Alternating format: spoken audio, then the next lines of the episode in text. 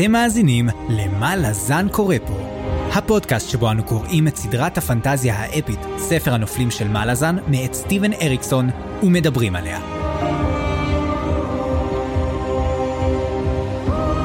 אני צפריר, ואני חיים. והיום פרק מספר 69, שבו אנחנו קוראים את הפרקים 13 ו-14, ונתחיל את החלק השלישי, למות בעכשיו, בספר הקריאה לכלבים, הספר השמיני בסדרה. אה, אה, למות בעכשיו, אני הייתי בטוח זה ספר עזרה עצמית כזה. כן? למה, למי שרוצה להתאבד? אולי, או... או... למות עכשיו! שאל אותי כיצד? לא, לא. שני שלבים פשוטים. לא, צפריר. א', זה לא בסדר. ודבר שני, אני הופך שוב את, הס... את הפרק לאקספליסיט, וזה עוד בפרק מספר 69, אז, אז זה כאילו אינהרנטי. אני לא, אני ידעתי, I knew it, ואני אמרתי, אני לא אתן שום תזכורת. הרסת, יאללה, תוסיף את האי ותן את הבדיחה שלך. אבא פגום אתה, זה מה שאתה, זה הבדיחות שלך. אני יודע מה, אני אעשה תקציר ותראה אם יש שם אזכור לזה בכלל בתקציר. למה תקציר? אני זוכר טוב מאוד מה שקרה פרק קודם. אה, כן? טוב, אז... אה, אז אני... רגע, רגע, רגע, פרק קודם, רגע, פרק קודם מה 68? כן. אה, לא, אז, אז שכחתי, אז, אז, אז, אז תספר. לא, תראה, זה תקציר, זה תקציר קצר ואני לא יודע אם הוא באמת יעזור לך, אבל אני אתחיל. לך על זה. בפרקים הקודמים של מה לזן קורה פה. לקראת סוף החלק השני, העניינים החלו להתבלגן לנו טיפה. חלקם עברו לאט, כמו אלה שעסקו בילדות עשוקה במכרות שיותר משיש בהם ברזל, יש בהם לור עתיק. או אלה שעסקו בדיונים פילוסופיים על מבנים חברתיים ומוסר פוליטי. חלקים אחרים לעומת זאת טלטלו אותנו כמו רכבת הרים בלי ברקסים, ונתנו לנו hangover של סיימן קליק וחזיונות של כהנות מטורפות עם אקסטרה ידיים. של אוסף בובות הלקוח מסרט אימה כלשהו, של התקפה מאורגנת וקטלנית על בית מרזח צמא דם עם רוחות במרתף, ועל אל צעיר אסיר תודה על אסיר דומין ומתנותיו. אז קדימה, לפרק 69 nice לחלוטין, ולחלק השלישי של הספר, בעוד מה לזן קורה פה.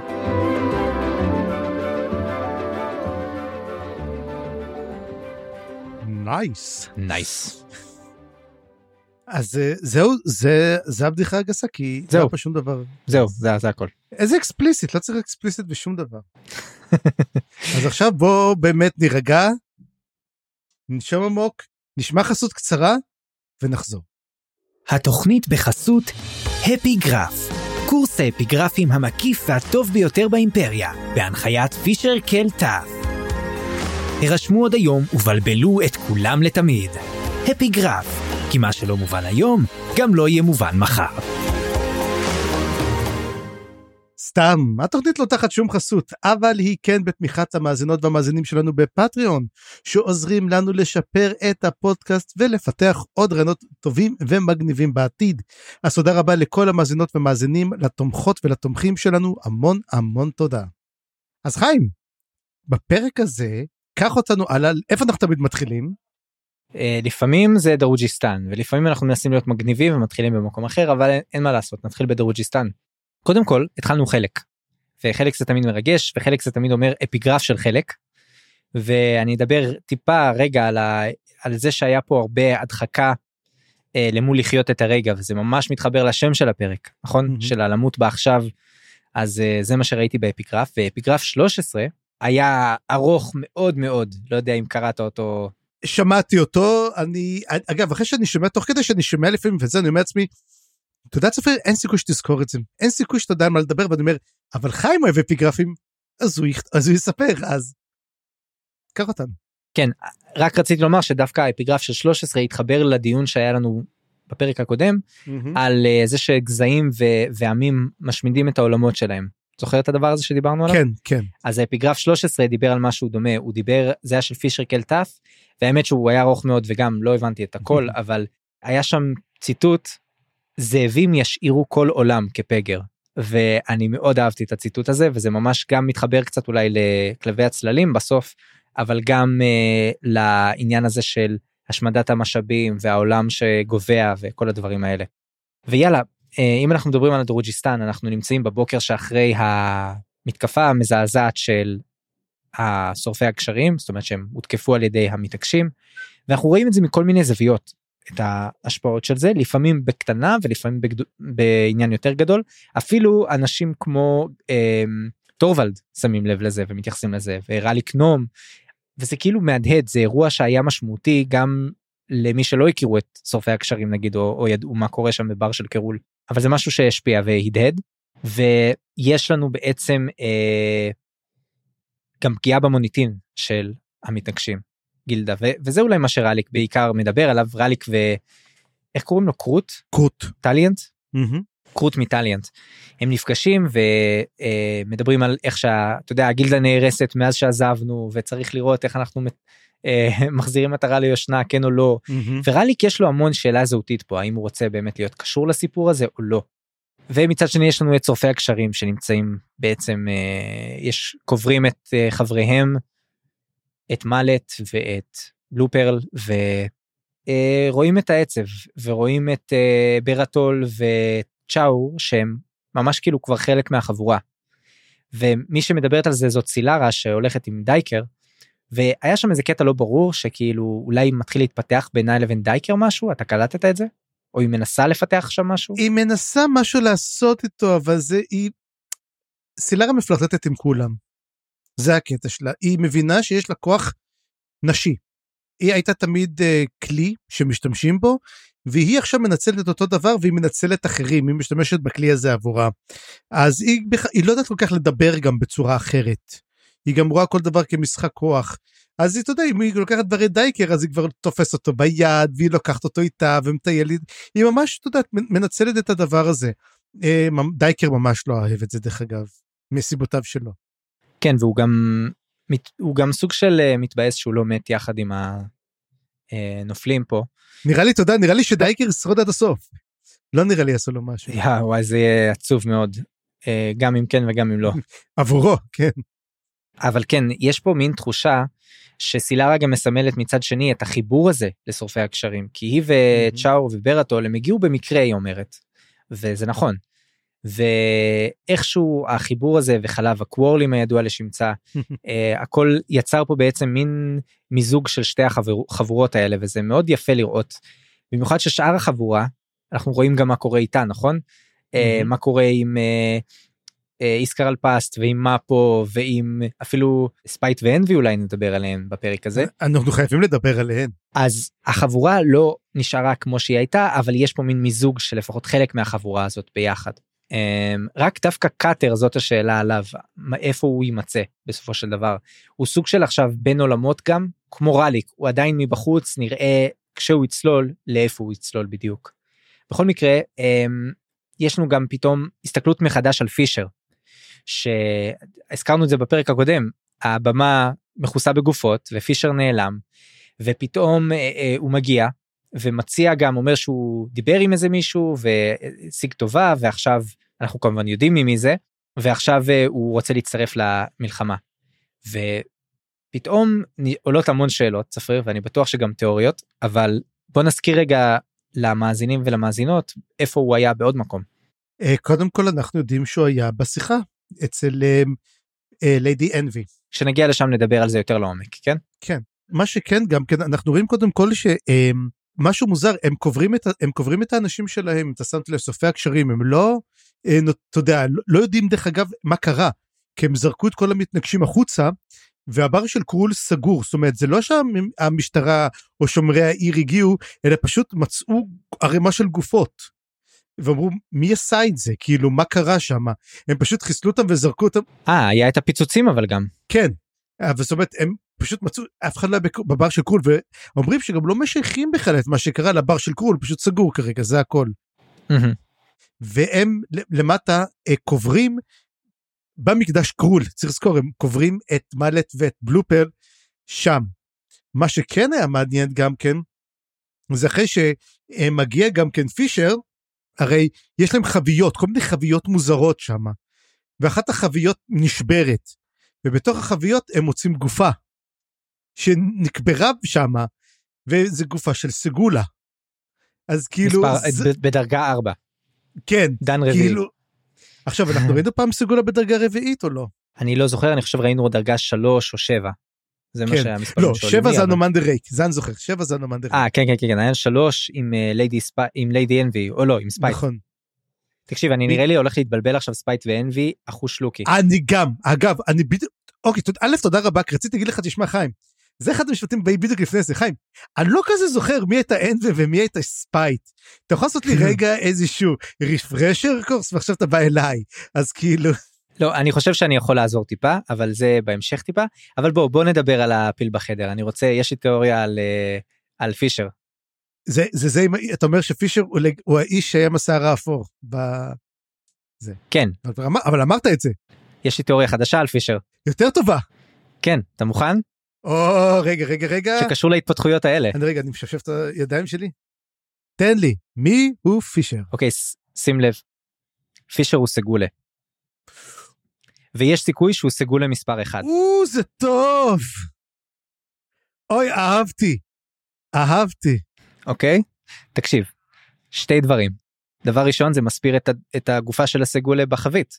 למה הוא בא להילחם בו, כן. פישר קסקס אותו, הכניס אותו לחבית. אוקיי? דבר שני, פישר, אנחנו יודעים שהיה לו עבר אה, כנראה שהוא הלך ממקום... הוא נדד, אה, הוא נדד, כן. ממקומות שונים, זאת אומרת הוא לא הגיע Mhm. ממקום אחד. נדד. דבר שלישי, פישר הרג המון מתנקשים, כנראה בלי Mhm. מאמץ, נכון? אה, זה מסביר את היכולת שלו להילחם.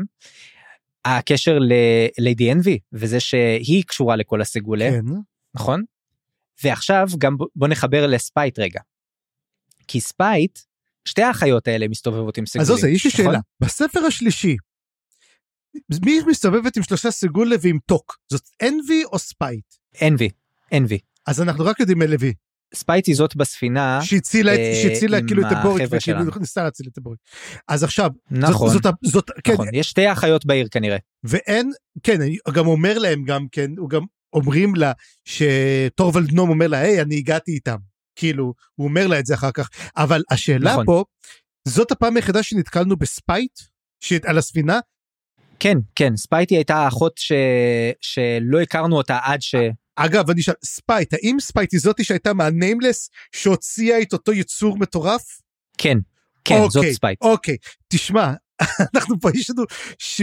שמונה ספרים כמעט, צריכים להתמודד, מאזינים תסלחו לנו, אנחנו פה, שמע, זה, זה מבלבל, הייתי בכיף יכול להאמין שספייט ואנבי זאת אותה אחת. אה, אתה יודע, הייתי, הייתי פותח, כן, הייתי פותח בכיף, אה, איך קוראים לזה, אה, ויקיפדיה, אבל הייתי יוצאת לי 70 ספוילרים ואני לא יכול לעשות את זה, אז באמת אנחנו צריכים להיזכר בזיכרון שלנו, וזהו.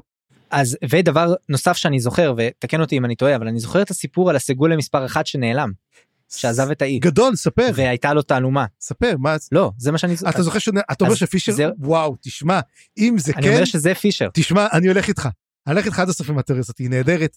ואני אומר לעצמי, למה אתה לא חושבת על תיאוריות כאלו? וואו, אחלה תיאוריה. אתה יודע מה, גם, גם, אם, זו, גם אם זו לא תיאוריה נכונה, זאת התיאוריה שאתה אני, צריכה אני להיות. אוהב אותה, אני... היא נהדרת. אגב, וזה גם קשור אולי לרבננס, אנחנו נצטרך לדבר איתם קצת. מה הסיפור של הרבננס, ולמה בדיוק הם מגיעים. אמ, מעניין, מעניין מאוד. כן, אז אני מחכה לראות מה קורה עם זה, והאם לפישר יהיה תפקיד משמעותי יותר פה בעלילה, ולא רק ככותב אפיגרפים אה, מהולל. חוץ מ- חוץ מאפיגרפים. אה, ואז אפשר להגיד עליו שהוא ספרא וסייפא. טוב. בוא נמשיך, בוא נמשיך הלאה. אז מה עוד יש לנו על דרוג'יסטן? Um, כן, אז יש לנו בעצם בבית של גז את הסיפור שמה עם אשתו. שמה גם העלילה טיפה טיפה מתחממת גם אני אני באמת חושב שהיא מבשלת לו משהו עדיין אני חושב שהיא מתכננת לו משהו לגמרי מבשלת, אבל מה? uh, זהו לא יודע והבית מלא בזבובים וזבובים זה קשור באמת לזבובים שנמצאים בראש שלו גם או של הוד. נכון זה כי הרי לגמרי הוא. שומע זבובים כן, אנחנו גם ניתקל גם בזבובים כן. ובהוד עוד פעם. נכון וגז עוזב את הבית והיא רוצה שיהיה שם שקט והיא מדברת על, ה, על הנחמה שהיא מוצאת בטיפול בגינה שלה והיא מודעת לגמרי עכשיו לרצח שלה שהוא עושה Mhm. וזה משהו שלא היה עד עכשיו אני חושב ואני חושב שהיא גילתה את זה לאחרונה. ושמה יש אה, גופה נוספת שמתגלה על ידי השומר ואני חושב שזה אותו אחד שהלך לתפוס את גז. כן, כי יש לו בעיות עם הלב, נכון. כל פעם מדברים שיש לו בעיות עם הלב, אז uh, יש סיכוי שיחטוף התקף לב לפני זה, אבל כן.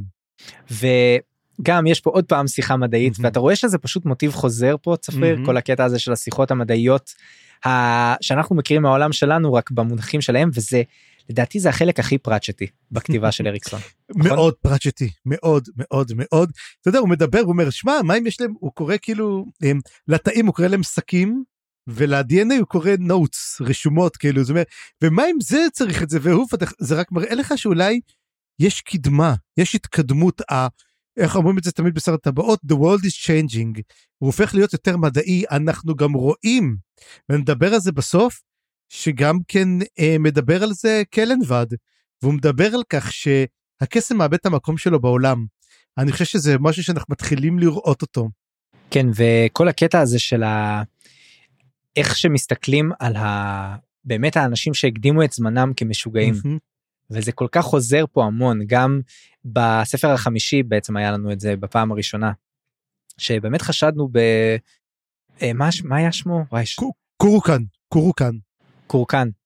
חשדנו בקורקן שהוא לא אה, הוא לא איתנו ו...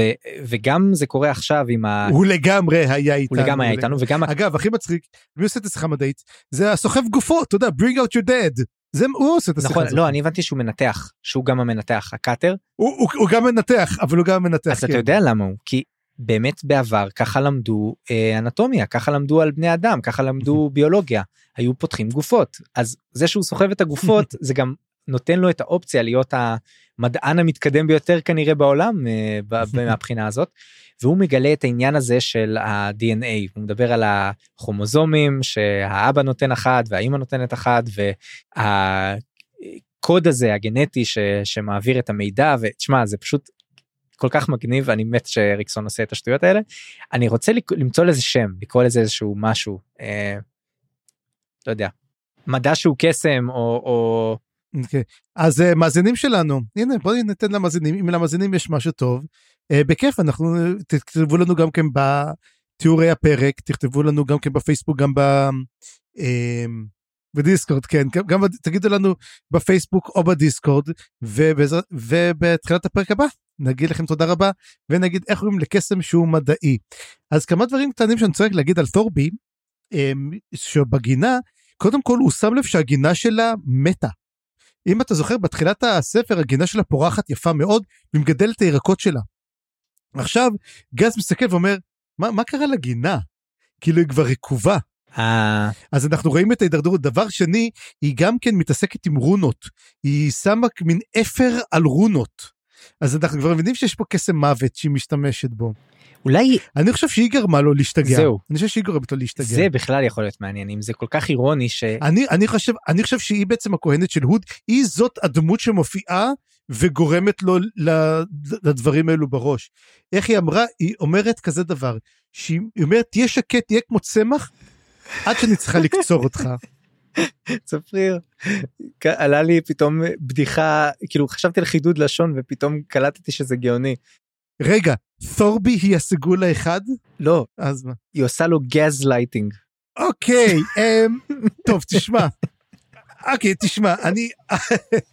אני לא יודע איך להגדיר את זה, אם זו בדיחה ממש טובה או ממש גרועה, אבל היא גם וגם. אוקיי תודה אני אקח את זה. אבל היא הייתה...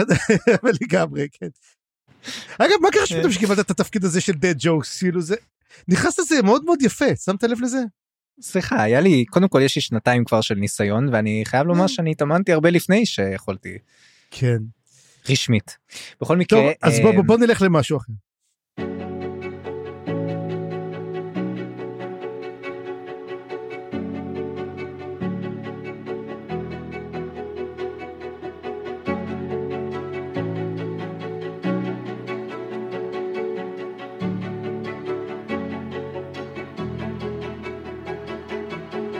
כן אז בוא נדבר באמת על ליידי אנבי וכל מה שקורה שמה ואנחנו העלינו כבר תיאוריה שהליידי באחוזה של ורדה היא, היא, היא ספייט אבל לא זאת אנבי זאת אחותה ואיזה טוויסט על, ה, על הציפיות למול האמת. זה מטורף. האמת, אבל אני התכוונתי להגיד אנבי ויצא לי ספייט, אתה יודע את זה? אני חשבתי שזאת אנבי. אני התבלבלתי בשם. אז זה בקיצור. אה, התכוונתי זאת עם. הסגולה.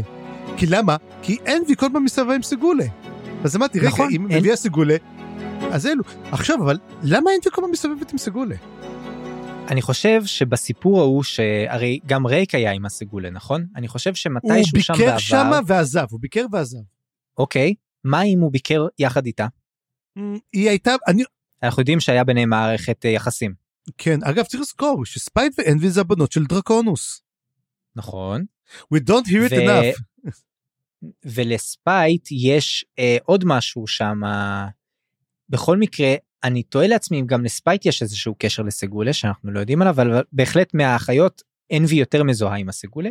ובאמת כשהיא מגיעה ופתאום יש את הליידי ורדה הזאת והיא גם כזאת מאוד מפחידה ופתיינית וזה כל הדבר הזה ש- שראינו מהפרק של טורוולד זה בדיוק מתחבר לדמות עכשיו הכל הכל כאילו נכנס למקום כן. רק מעניין מאוד לראות מה מה היה האם הסגולה שבחבית בא איתה. ופתאום גילה שפישר נמצא שם ואז בא להביא אותו ופישר הרג אותו אולי או שמה היא לא יודע האם זה צירוף מקרים שהיא באה ופישר בדיוק נמצא פה. Um, בכל מקרה הוא הולך לבקר אותה שזה לגמרי מראה שיש ביניהם קשר וכשהוא בא לבקר אותה לא רק זאת אלא כנראה שהוא מבקש ממנה טובה או משהו וכנראה שהיא תתגייס עכשיו למלחמה נגד המתנגשים מהמם. שזה מאוד מעניין. וכתוב פה שיש לך תיאוריה לגבי הסגולה ואני אשמח אשמח לשמוע כי אני הייתי בטוח שזאת התיאוריה שלי כשקראתי את זה אבל אם זאת לא שלי אז מה זה. אז זהו זה, אה, הייתה לי איזה תיאוריה, ואני חושב ששכחתי אותה, זה שכתבתי. אה, אבל מה שבאתי להגיד בעצם זה הרי כל הסיפור פה הוא בעצם על הסגולה העריקים. אוקיי אנחנו מדברים למעשה יש לנו את כל הסיפור של ה... אה, אמרו שנכון שנפל הר עליהם על אותם סגולה עריקים שהגיעו וגם כן אנחנו ראינו שגם הסגולה רצחו את אותו פיסט שהיה ב-one eye cat אנחנו גם כן נתקלים בזה כל פעם. השאלה עצמה למה אנבי מסתובבת גם עם סגולה שהיא מסכות וגם עם סגולה שהם בלי מסכות? וגם אנחנו שמים לב על הסגולה עצמם שהם הם, יש להם תפקיד הרבה יותר גדול. כן. אז יש לי פה תיאוריה אני שזה הרבננס. תראה אני חשבתי שני דברים או רבננס שזה באמת הלוחמים כהנים של אה, הוד או חשבתי משהו מהצד ויכול להיות שזה התיאוריה שלך הייתה רבננס שאני אבין אה, לא אני אני שכח האמת תראה זאת הבעיה אני שוכח. אוקיי אז אני אגיד את התיאוריה שלי למרות שהביסוס שלי אה, אליה כרגע לא כל כך חזק אבל אני מהמם. רוצה לומר שכמו שיש את הרבננס יש את הסגולה ודווקא אני חושב שאני יודע מי האל שלהם. וזה קירול. אוקיי הרי אנחנו זוכרים שסגולה זה קיצור של שילד אנביל. זה אחד מהשמות. נכון. ואני חושב שזה קירול כי זה מחבר את זה למה יש סגול אמת בתוך החביות אצל קירול בבר. והרי אנחנו יודעים שהיו כהנים של קירול שם בבר. מה אם מהמם. הכהנים המוקדמים ביותר שהיו שם ומתו הם היו ההתחלה של הסגולה. יכול להיות. ודבר נוסף אה, זה שיש להם דם על, ה, על המסכה נכון? אה, זה, מה אם זה הדם של קירול? זה לא בדיוק דם זה, זה הסס- הפסים, הס- לא? הפסים מסמנים את המעמד שלהם ולאו דווקא מדם. חוץ מלראשון שאין לו מס... שהמסכה שלו ריקה היא לבנה. לא יודע. אני, אני אומר שהם הכהנים לוחמים של קירול אבל אם הם הרבננס זה גם מגניב. כן האמת מה שאני חושב שבעצם הם מתכוננים למשהו ואנחנו שמים לב ואנחנו נדבר על זה באמת עם הטריגלים מה קורה מה לזן קורה פה בוא נגיד ככה אבל בוא באמת אה, נסיים כן במשעול הוד והכל כן. לגמרי. ועוד משהו אחד קטן קטן לגבי פה ליידי אנבי שמגיעה אליה בעצם הכהנת שאיסקרל פס נמצא אצלה שכחתי את השם שלה כרגע סו- סורדיקו קוואלמה. כן סורדיקו קוואלם שהם מגיעים לשם ופסט בפסטיותו ובכל מקרה אגב, אגב מה אה, שמצחיק שהיא הופכת להיות פסטית. היא מתחילה לדבר גם כן היא אומרת לו מה אתה עושה לי? אני כבר מתחילה לדבר כבר כמוך. זה הקטע ענק. כן הוא משוגע והוא משפיע על זה. אגב אני חושב יש לי עדיין תיאוריה שאולי הוא משוגע בגלל shadow throne אבל יכול להיות שזה דווקא shadow throne חיפש מישהו דומה לו. אבל בכל מקרה אמ, הפגישה שלו עם ליידי אנבי בעצם מייצרת את האופציה שהיא תדע שספייט עכשיו נמצאת גם כי הרי. פסט היה איתה בספינה. נכון? אה, כן הוא גם מודיע לה הוא אומר לה היי את יודעת אה, לא רגע מי אומר לה את זה פסט אומר לה את זה כן פסט פסט כן פסט אומר לה היי את יודעת על ספייט היא, נמצאת פה. והיא לא ידעה עדיין מה הסיפור. שזה מעניין. כן. אגב אבל יש אבל אבל גם כן הם מדברים איתה גם כן על משהו במועצה. זאת אומרת, הולך להיות סיפור גם עם המועצה. אז כמו שאנחנו אומרים, אנחנו מתחילים לראות בעצם convergence על גבי convergence על גבי convergence.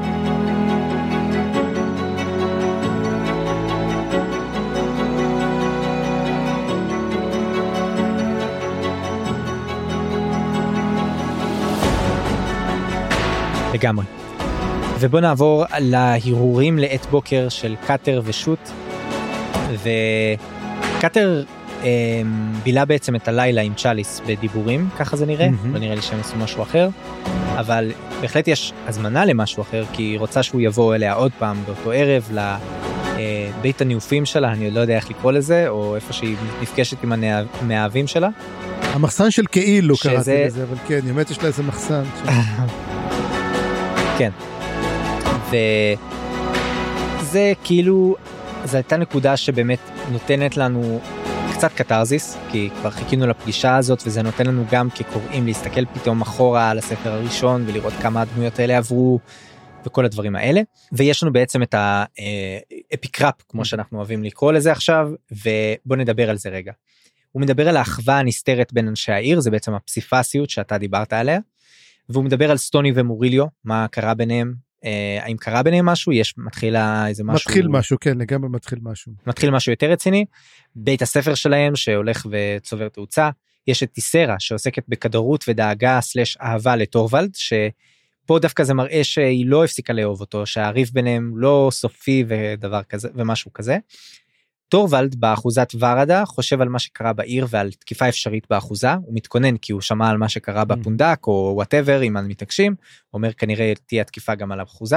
רק שאני אומר מי האידיוט והמסכן שהולך לתקוף את האחוזה הזאת? כאילו בין סגולה לאנבי יש שם אה, לא יצא לו טוב מהסיפור. אבל בכוונה, דרך אגב, אולי, אולי מזמינה מתקפה, כדי שיראו שיש שומרים מטומטמים, ואז יגידו, היי, אפשר לחסל אותם, והם השומרים שבפנים.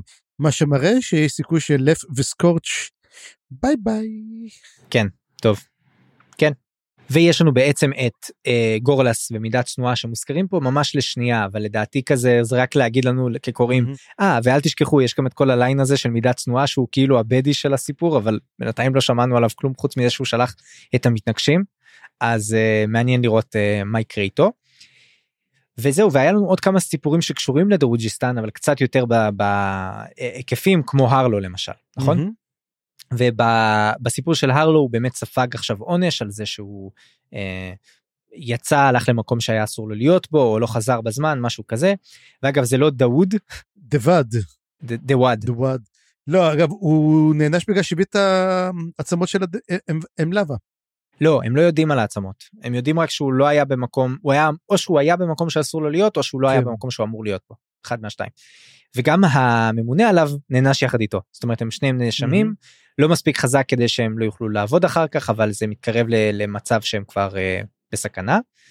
והתל"ן נמאס חוזר ללכת ויש שם כל מיני uh, כזה לור של הזיכרונות שלו מרייסט.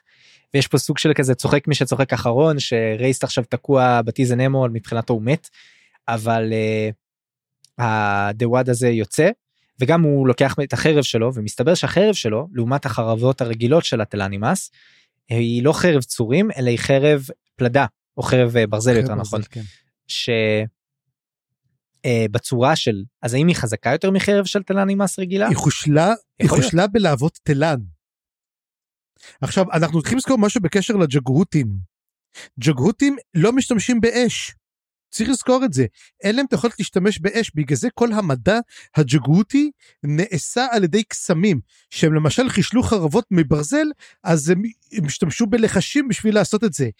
הם מעולם לא חישלו לה- הם חרבות באש. וזה מראה שהוא בעצם כנראה השתמש בחרבות, הוא יצר חרב וזה היה בעצם בתכלית האיסור ולכן אני חושב שזה לא. בדיוק ככה. כי הם דיברו על זה הם דיברו על זה שגוטוס יצר חרב והוא לא הוא לא השתמש באש הם אמרו איך חישלת אז הוא אומר עשיתי את זה בקסמים. כי המדע שלהם היה שונה. כן לא אבל אני רוצה להגיד אני זוכר דבר כזה גם שלדעתי ברזל זה משהו שהג'גותים עשו עם קסם ושמרו לעצמם ואילו לימאס שהיו תחתיהם היה אסור להשתמש בברזל. נכון. ולכן יש פה מין שילוב של השניים יש את דוואד שהוא מין חרש מוצלח מאוד מאוד שהצליח להבין איך להשתמש באש כדי לחשל את החרב שלו. וכנראה מין שילוב בין היכולות האימאסיות והיכולות הג'גותיות, ולכן אני חושב שיש פה חרב מאוד חזקה. מאוד, ויהיה מעניין לראות גם כן. ואתה יודע מי הולך לפגוש? קרסה? או קרסה, או, או קלור. או קלור. לדעתי קודם בקלור, קלור נראה לי בדרך. כן, כמו שמתחיל בקה, אם זה קלור קרסה, גם כן. אגב, הוא מדבר עליו, גם כן, הוא מדבר על הכס הריק. בדיוק. עכשיו, הכס. הריק, קלור מדבר עליו, גם מדברים יותר מאוחר על קרסה, יש את הכס הריק, והשאלה עצמה, האם זה המאחז הריק שאנחנו שמענו כל הזמן? האם למעשה המאחז הריק הוא זה אומטוס ולאק? לא, לא, לא. זה לא המאחז הריק, לדעתי זה הכס של בית שלשלאות, כמו שאמרתי. אבל לא, מדובר בדרוג'יסטן. שרייס רייס ישב על הכס הזה. כשהוא היה נכון. עריץ הוא ישב על כס, אבל לא היה זה בית השלשלות, אז על מה הוא יישב? לא, אתה יודע, הכס יכול להיות שעכשיו הוא הפך להיות... הרי כס... בית, בית, הצל... בית השלשלאות הוא בית חדש מאוד. נכון, ולכן הכס ו- שלו לא יכול להיות, יכול להיות שהוא קיים, אבל הוא לא כס עתיק שגם רייס יכול לשבת עליו. להפך, יכול להיות שלקחו כס עתיק. אתה יודע, אם אתה כוח קסם ואתה מחפש משהו דומה או קיים כבר בעולם, יכול להיות שזה אחלה כס להשתמש בו. לא חייב להיות שאתה יוצר מאפס את הכס הזה, אתה יכול להשתמש בכס כבר שיש לו כוחות וכבר שיש לו עבר והיסטוריה, להפך, זה מה שהיית עושה, מהמם. לא? בתור בית חדש. האמת היא, תשמע, איכשהו זה הגיוני, כי אנחנו יודעים שמישהו מנווט את קרסה לדרוג'יסטן, יכול להיות מהסיבה הזאת גם כן, שהוא יושב על הכס. נכון. זה מה ש... כשנדבר על השיחה שלו עם אה, בית, הצל... בית הצללים, זה בדיוק המוקד שלה. אוקיי, ואני חושב שפה נעצור, נעבור לחלק אה, של הטריגלים, ודמות המוקד שאני קראתי לה טריגרנטל. טריגרנטל גדול.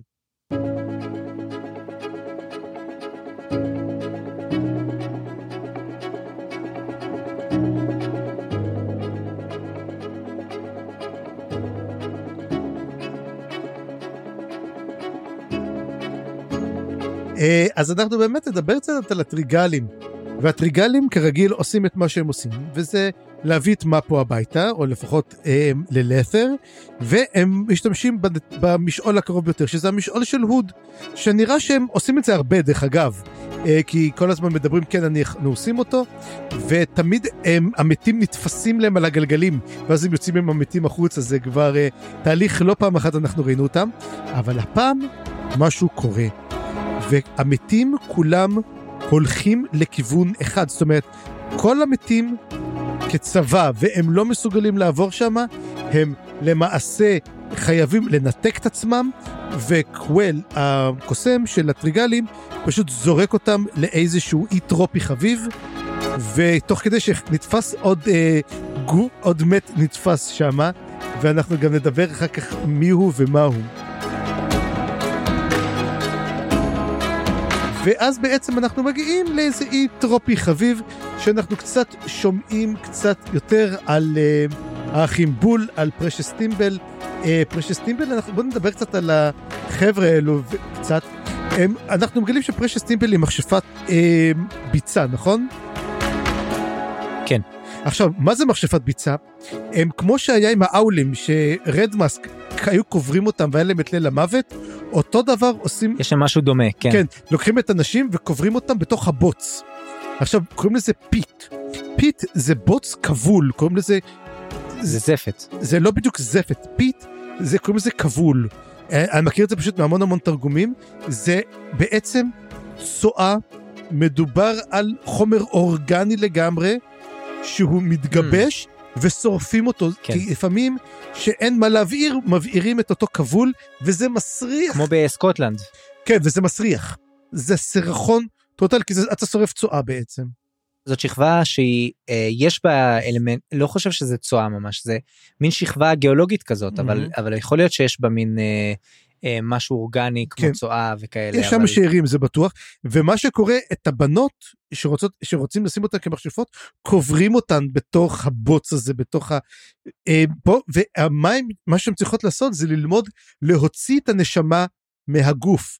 בעצם כמו בעצם להקרין את עצמה החוצה, ואנחנו רואים שהיא מסוגלת לעשות את זה, אנחנו רואים שהיא באמת אה, בלילות היא יוצאת החוצה, היא מסתכלת על שני אחי בול, והיא חוזרת בחזרה.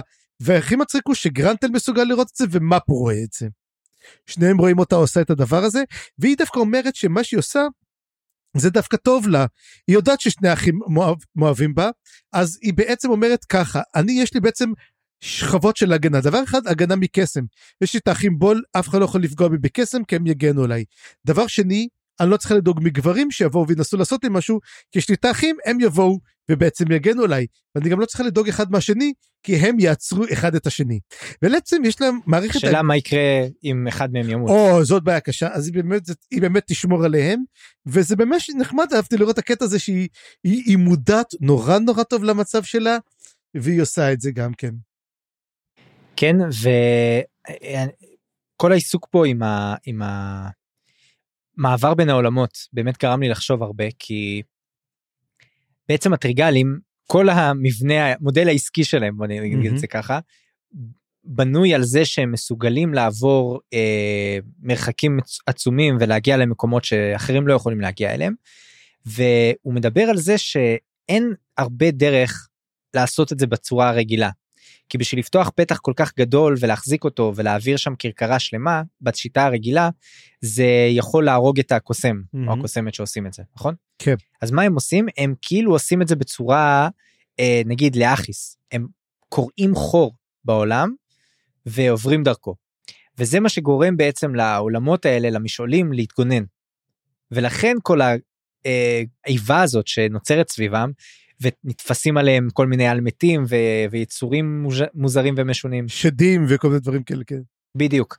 זה כאילו העולמות מגנים על עצמם. כן, אגב, הוא גם, מדברים על זה, גם אומרים שקוול גם מאוד חושש מזה, הוא מדבר עם גרנטה ואומר לו, אני חושב שאנחנו קוראים את העולמות. אני חושב שאנחנו בעצם כאילו אה, פורמים את הקשר בין, בין העולמות, וזה, ואני לא יודע כמה זה באמת אה, חש... נכון מה שאנחנו עושים. כן הוא אומר אנחנו משאירים צלקות אה, בכל מקום כן. שאנחנו הולכים ואנחנו לא יודעים מה, מה תהיה התוצאה של זה. בגלל זה גם כן הם מבינים שהם כרגע לא יכולים לעזוב את האי הזה הם די תקועים על האי הזה. אנחנו נראה אחר כך שיש להם אולי דרך כן להשתמש בתופעת טבע כלשהי כדי ליהנות אולי מאיזה כניסה למשעול. אז בעצם אנחנו מדברים הרבה גם כן על המון המון אה, דברים חדשים ואנחנו מגלים שיש את ה... רבננס. אנחנו מבינים שהרבננס הם למעשה קבוצה שדרך אגב לא שמענו עד עכשיו, עד הפרק הזה לא משלמים עליה, שהיא מורכבת כן. מסגולה שהם עריקים. שהם עוזבים את האיש הסגולה והם הפכו להיות כמו, כמו צבא שכירי חרב. כן. והרבננס הם הצבא של הוד. ולמעשה הוד אוסף אותם אליהם. כשהם מתים וגם כשהם לא מתים הם משרתים אותו חיים. אז עכשיו השאלה פה הגדלה האם אותה בעצם ת'וברי, אותה אשתו של גז, האם היא רבננט? אה, לא, אני יותר חושב על החבר'ה באמת שאתה אמרת לגבי ורדה, ליידי ורדה כן, הם לגמרי, הם לגמרי רבננטס. עכשיו, הרבננט... כי זה מהוואן איי קט והזיכרונות שקשורים כן. לסבא של ה... אה, כן. של סוויט הסאפרנס. בדיוק, היא מדברת על זה, ואז השאלה אם סבא שלה היה או לא היה, ואז היא אומרת שסבא שלה פשוט איבד את היכולת שלו להילחם, כי נקרתה לו היד, אז לכן הוא לא לקחו אותו הלאה. הוא בעצם הצליח לחמוק מהגורל הזה.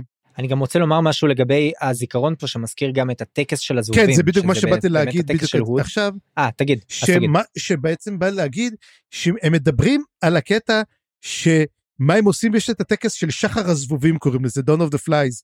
אנחנו זוכרים את זה מהספר השני כמובן, מצנת פתיחה. אז היא אומרת שהכהנים האמיתיים מורחים את עצמם בדם. כדי שהזבובים יגיעו. היא אומרת שבמה שהם עשו בוואנט קט, הם היו מוכרים את עצמם בדבש.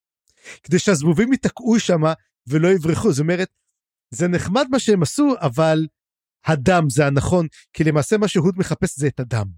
זה מעניין, כי יש פה בעצם, אה, זה מאוד מזכיר נגיד את העניין הזה של המיסה. Mm-hmm. שבמיסה בעצם שותים את היין, אבל, אבל הסימבוליות של זה בעצם הדם של ישו, mm-hmm. כן?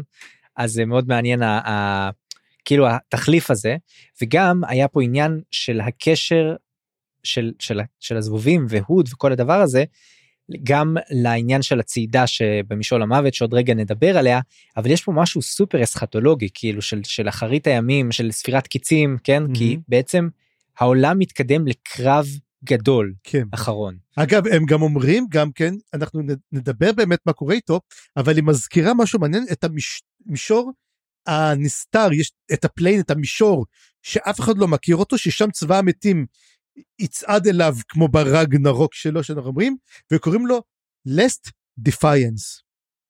ההתנגדות האחרונה ולקרב האחרון שממתינים אליו.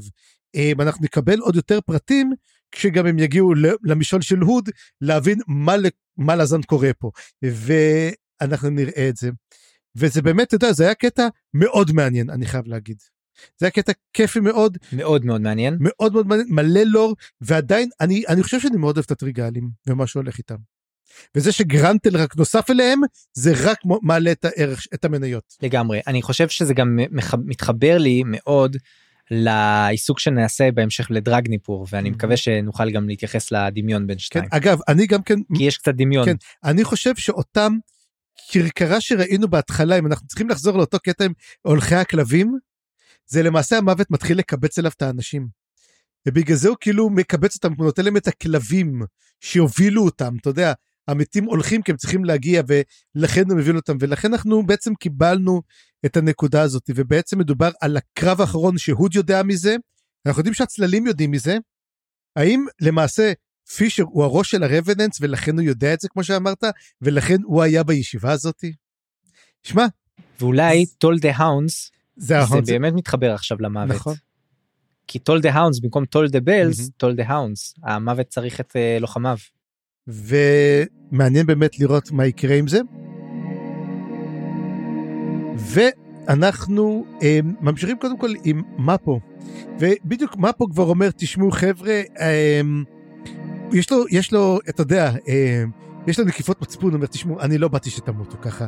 באמת, זה לא, זה לא המטרה. בוא, אני, אני עוזב, אני עוזב, אני הולך לבד. אני, את הדרך לבד אני אלך, אתה יודע, אתה יודע, לטרמפ. אז הוא אומר לו, תשמע, אנחנו לא מחזירים כסף. הוא אומר, לא, לא, לא, לא קשור לכסף. אין בעיה, זה בסדר גמור. כאילו, אני לא חוזר, אבל הם עדיין משכנעים אותו שלא, ושהוא ימשיך איתם הלאה עוד.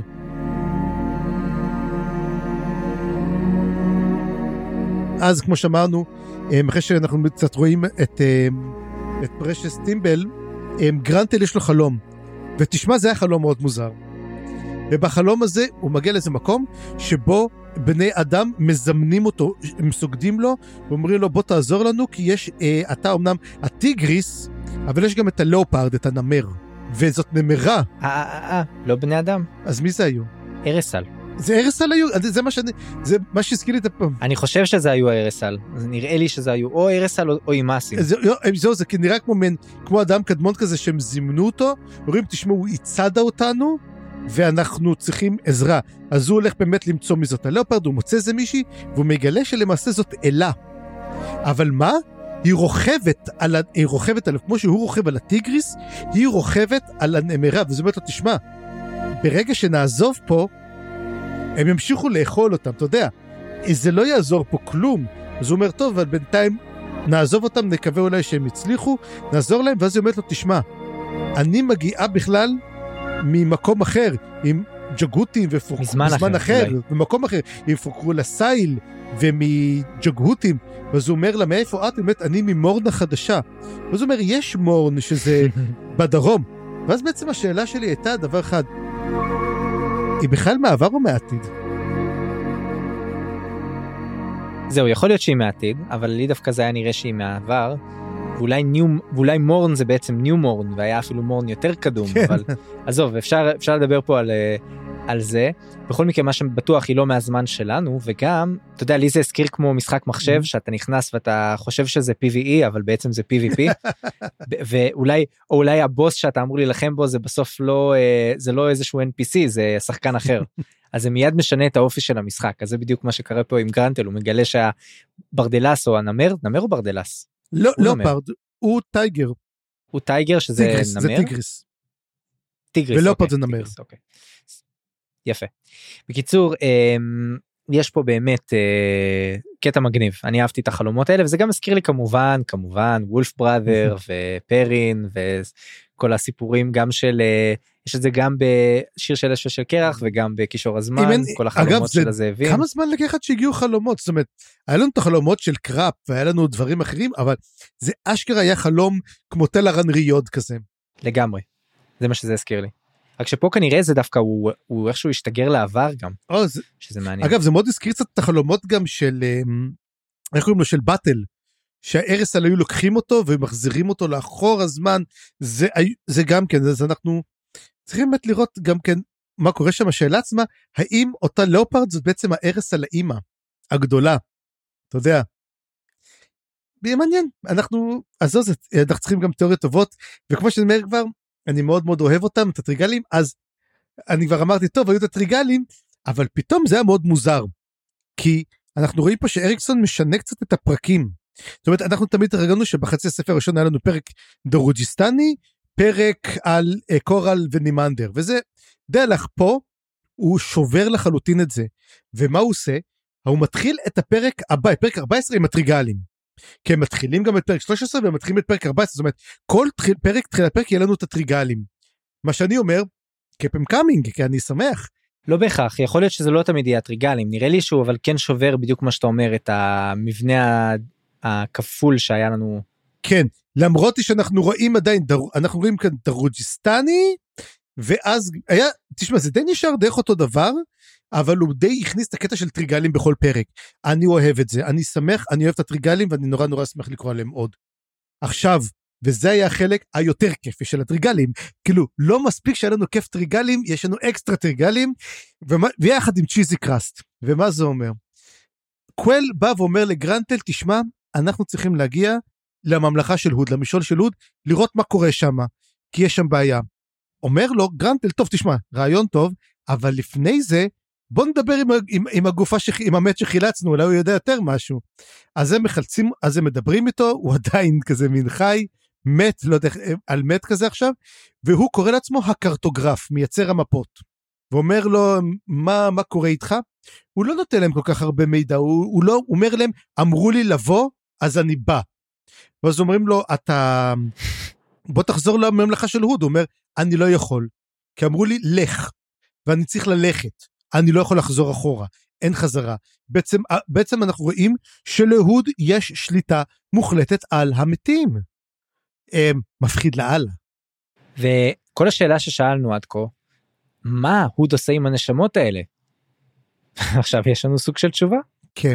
והם, ו- ו- ויש לי הצעה לאקדמיה אגב כן, קרטוגרף צריך להיות מפאי או מפאי, מפאיניק, מפאיניק זה משהו אחר אני יודע, אבל... זה כבר תפוס. אז בסופו של דבר הם נכנסים לממלכה של הוד ורואים את כל הצבא ואומרים גם הם מסודרים כמו צבא ואז אנחנו רואים את המפקד של הצבא. המפקד של הצבא וזאת התיאוריה שלי שרציתי להגיד המפקד של הצבא זה אותו סגולה מהחבית אה, זה מגניב אהבתי. כי בעצם יש להם מפקד סגולה שהוא רוכב ואומר איזה כיף שהצבא שלך עושה מה שאתה רוצה סוף סוף אז אני אומר הרי אנחנו לא נתקלנו כל כך בסגולות שמתו, הוא היחיד הסגול היחידי שמת, הוא היה מספר 4, אז אמרתי, הוא מספיק בכיר בשביל להיות, אתה יודע, אה, מפקד צבא. גנרל. אז הוא הגנרל של הצבא, ואז הוא אומר להם כמה דברים, הסגול, מתואר שם כמה פסים יש לו? לא. לא, לא מראים. יהיה מעניין לראות את זה אם אנחנו נראה, אני חושב שזאת התיאוריה שלי לגבי הסגולה, כי מה כאן, אני כתבתי את הנושאים כל פעם הלוך חזור, אז הנה. אגב שתי התיאוריות שלנו לגמרי תואמות. לגמרי, כאילו, הן זאת הולכות יפה אה, מאוד. לא, לא מפריעות אחת לשנייה. איזה כן. יופי, אתה ראית את זה? יואו. אז זה נאמר כאילו תכננו את זה ביחד. נייס. עכשיו, הסגולה אומר כמה דברים. קודם כל, הוא לא מתייחס אליהם בכלל בתקיפה, הוא לא תוקף אותם, הוא לא הולך נגדם. שואלים אותו מה קורה להם, קודם כל, שני דברים. לא, אומר להם דבר אחד, הוא אומר, תשמעו, הצבא לא נועד לתקוף את החיים. אז אני אומר, וואט? אז על מי הוא הולך? מי היד שלו? היה לה נכה? התיאוריה שלי כרגע היא מה שדיברנו על הקרב האחרון שאליו זה מתקדם. מה, טרמון גיידון? מה? טרמון גיידון והכוונה פה היא באמת לקרב עם הכאוס. רק השאלה שלי פה אוי אוי, הבאת לי, איפה הבאת לי טוב. נכנס אני, וואו, אתה יודע מה אני חושב? עכשיו הבאת לי רעיון, Mm, שברגע שהכל נגמר, בעצם למעשה מגיע דרגניפור וכולם נכנסים לתוך דרגניפור, ו- וכל המתים סוחבים את זה, יהיה איזה משהו, אתה יודע, יהיה משהו שם. הרי למי יש כוח בלתי נדלה בעצם, או, או ללא סוף? להוד. הוד מקבל את כל הנשמות ואת כל הזה. עכשיו, האם הוד יכול לנתב את זה לדרגניפור או לחלופין? האם הוד עושה את מה שדרגניפור מנסה לעשות רק בצורה הרבה יותר אפקטיבית, או לחלופין, אולי הוד עושה משהו שדרגניפור אמורה לפתור אבל בצורה אחרת לגמרי. הוד הולך ראש בראש ודרגניפור מנסה אה, אה, להרוויח זמן. תשמע, אני חושב שבספר הזה, אני לא יודע אם אני צודק או לא צודק, אבל מתחילים לראות בשיחות של אנומנדר רייק, שאולי מה שחשבנו על דרגניפור הוא לא נכון. בכלל לא נכון, ויש סיכוי שדרגניפור צריך להשמיד אותה כי היא למעשה נותנת את הכוח לכאוס בעולם הזה.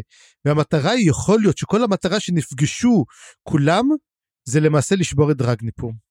אז uh, בהחלט ואני חושב שעוד נדבר רגע על רייק בפרק הזה. או נדבר הרבה על רייק. אבל uh, הדבר הזה שבר אותי אבל uh, uh, באמת המבט הזה על הצבאות שמה ובוא רגע נדבר על מי עוד היה שם. אה זה החלק הכיף ואז מה שקורה מגיעים עוד שלושה רוכבים עוד שלושה חיילים שבוא נגיד הוד נתן להם תפקידים משמעותיים ואנחנו רואים שלושה את טוק קודם כל מגיע טוק שזה כבר כיף לראות את טוק ייי ואנחנו מקבלים את איסקר ג'ראק שהוא הציפור הגונבת ואז אני כזה ייי ואנחנו מבינים שזה וויסקי ג'ק ואיסקר ג'ר זה, נכון. זה השם האמיתי שלו איסקר ג'ראק. שזה קצת מזכיר גם וויסקי ג'ק נכון זה לפני.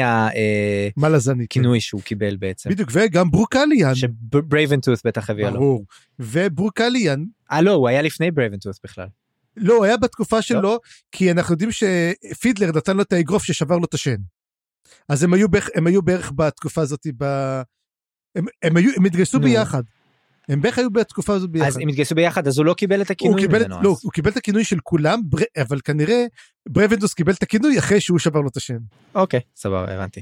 בקיצור אבל כן אה, זה וויסקי ג'ק היה מאוד מאוד כיף לראות כן. אותו פה ואת ברוקליאן גם. ושמע אם וויסקי ג'ק מפקד פה על הצבא של הוד אה, אז אין הרבה סיכוי. זה אומר כן, משהו. א' זה אומר עליו, ו... אבל מה שקורה, הם מתחילים לדבר, יש להם המון המון דברים שהם מוסרים. והם מוסרים אותו גם כן אה, לגרנטל ולקוול. וקודם כל טוק אומר לגרנטל למסור לאל שלו שהזמן קרוב מאוד. אז השאלה בעצם אם טרק הוא חלק גם כן מאותה ברית שהם עשו. כדי להביא את הכאוס או כל מה הוא אומר שזה. אתה צריך לבחור צד אתה תהיה חייב לבחור צד בוא תבחר בצד שלנו אבל אתה Mm. חייב לבחור צד. הוא גם כן אומר לו דרך אגב שטוק אומר את זה יש לו מין קיפאון הוא מדבר שהוא מין אתה יודע מסר את זה בקרירות בלי רגש אבל אה, גרנטל מבין שהוא בעצם אומר את זה עם הכי הרבה רגש בעולם ולמעשה הוא אומר לו אל תיתן לכל זה להיות בחינם לכל מה שעשינו. וזה זה, זה הדבר ששובר את הלב אתה יודע שהחיילים אומרים הקרבנו את עצמנו הנה אנחנו אפילו פה במתים הולכים אולי להקריב את עצמנו שוב, לך תדע האם המתים מסוגלים למות. האם זה שווה את כל זה? האם אתם מסוגלים ללכת ולעשות את זה? אמ, או שאין טעם לכל מה שאנחנו עושים. אמ, קצת מזכיר את הוולהלה, אתה יודע, את המתים שבאים להתאסף גם כן. ואז אנחנו מגיעים לדבר מעניין. והנה אני אגיד לך משהו. ואיסקר, כמובן שזה וויסקי ג'ק, אבל כתבתי איסקר, הוא מזכיר את סקינר. ואז הסגולה ממש לא מרוצה מזה והוא עוזב. והנה התיאוריה הבאה שלי שבגלל כל מה שאמרת, פישר הוא סקינר. אוקיי. מעניין. מי הוא סקינר עכשיו? מה הוא אמר על הס... הוא מדבר, אומר לו, שמע, זה... סקינר רגע. סקינר הזכרנו אותו סקינר הוא מה אה, ליגיון הארגמן. Crimson Guard נכון. אז אה, האם הגיוני יותר שפישר הוא מה Crimson Guard או הגיוני יותר שהוא מהסגולה הוא היה ב Crimson Guard, או, ש... אבל הוא יכול להיות עריק. או שניהם בדיוק. עכשיו, יש סיכוי, אני חושב שסקינר הוא זה, ובגלל זה הוא, הוא לא מרוצה ועוזב, כי הוא זוכר שהוא הרג אותו. תבין, אני מרכיב פה תוך כדי פה, אני עושה פה דברים. עכשיו, על סקינר, אני חייב להגיד זה משהו פה, כי זה, זה לא יהרוס כלום. אני צריך להגיד רגע משהו מליל הסכינים, כי סקינר מוזכר שם. אמ, יש בתחילת הספר מין מישהו שמתרברב שהוא היה לוחם והוא נלחם מול ה Crimson Guard והוא מדבר שהגיע והגיע שם איזה מישהו הוא אומר מול מי נלחמתי מול סקינר.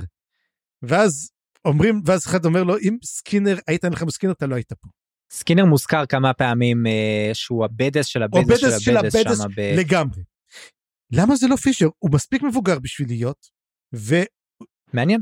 אני חושב שזה מעניין. עכשיו השאלה, האם הוא פישר, האם הוא דייג, אז, אגב, אז הוא עושה skinning? הוא, הוא סקינר? הוא פשוט בדיוק. עורות של דגים? פישר וסקינר נכון. זה דומה מאוד.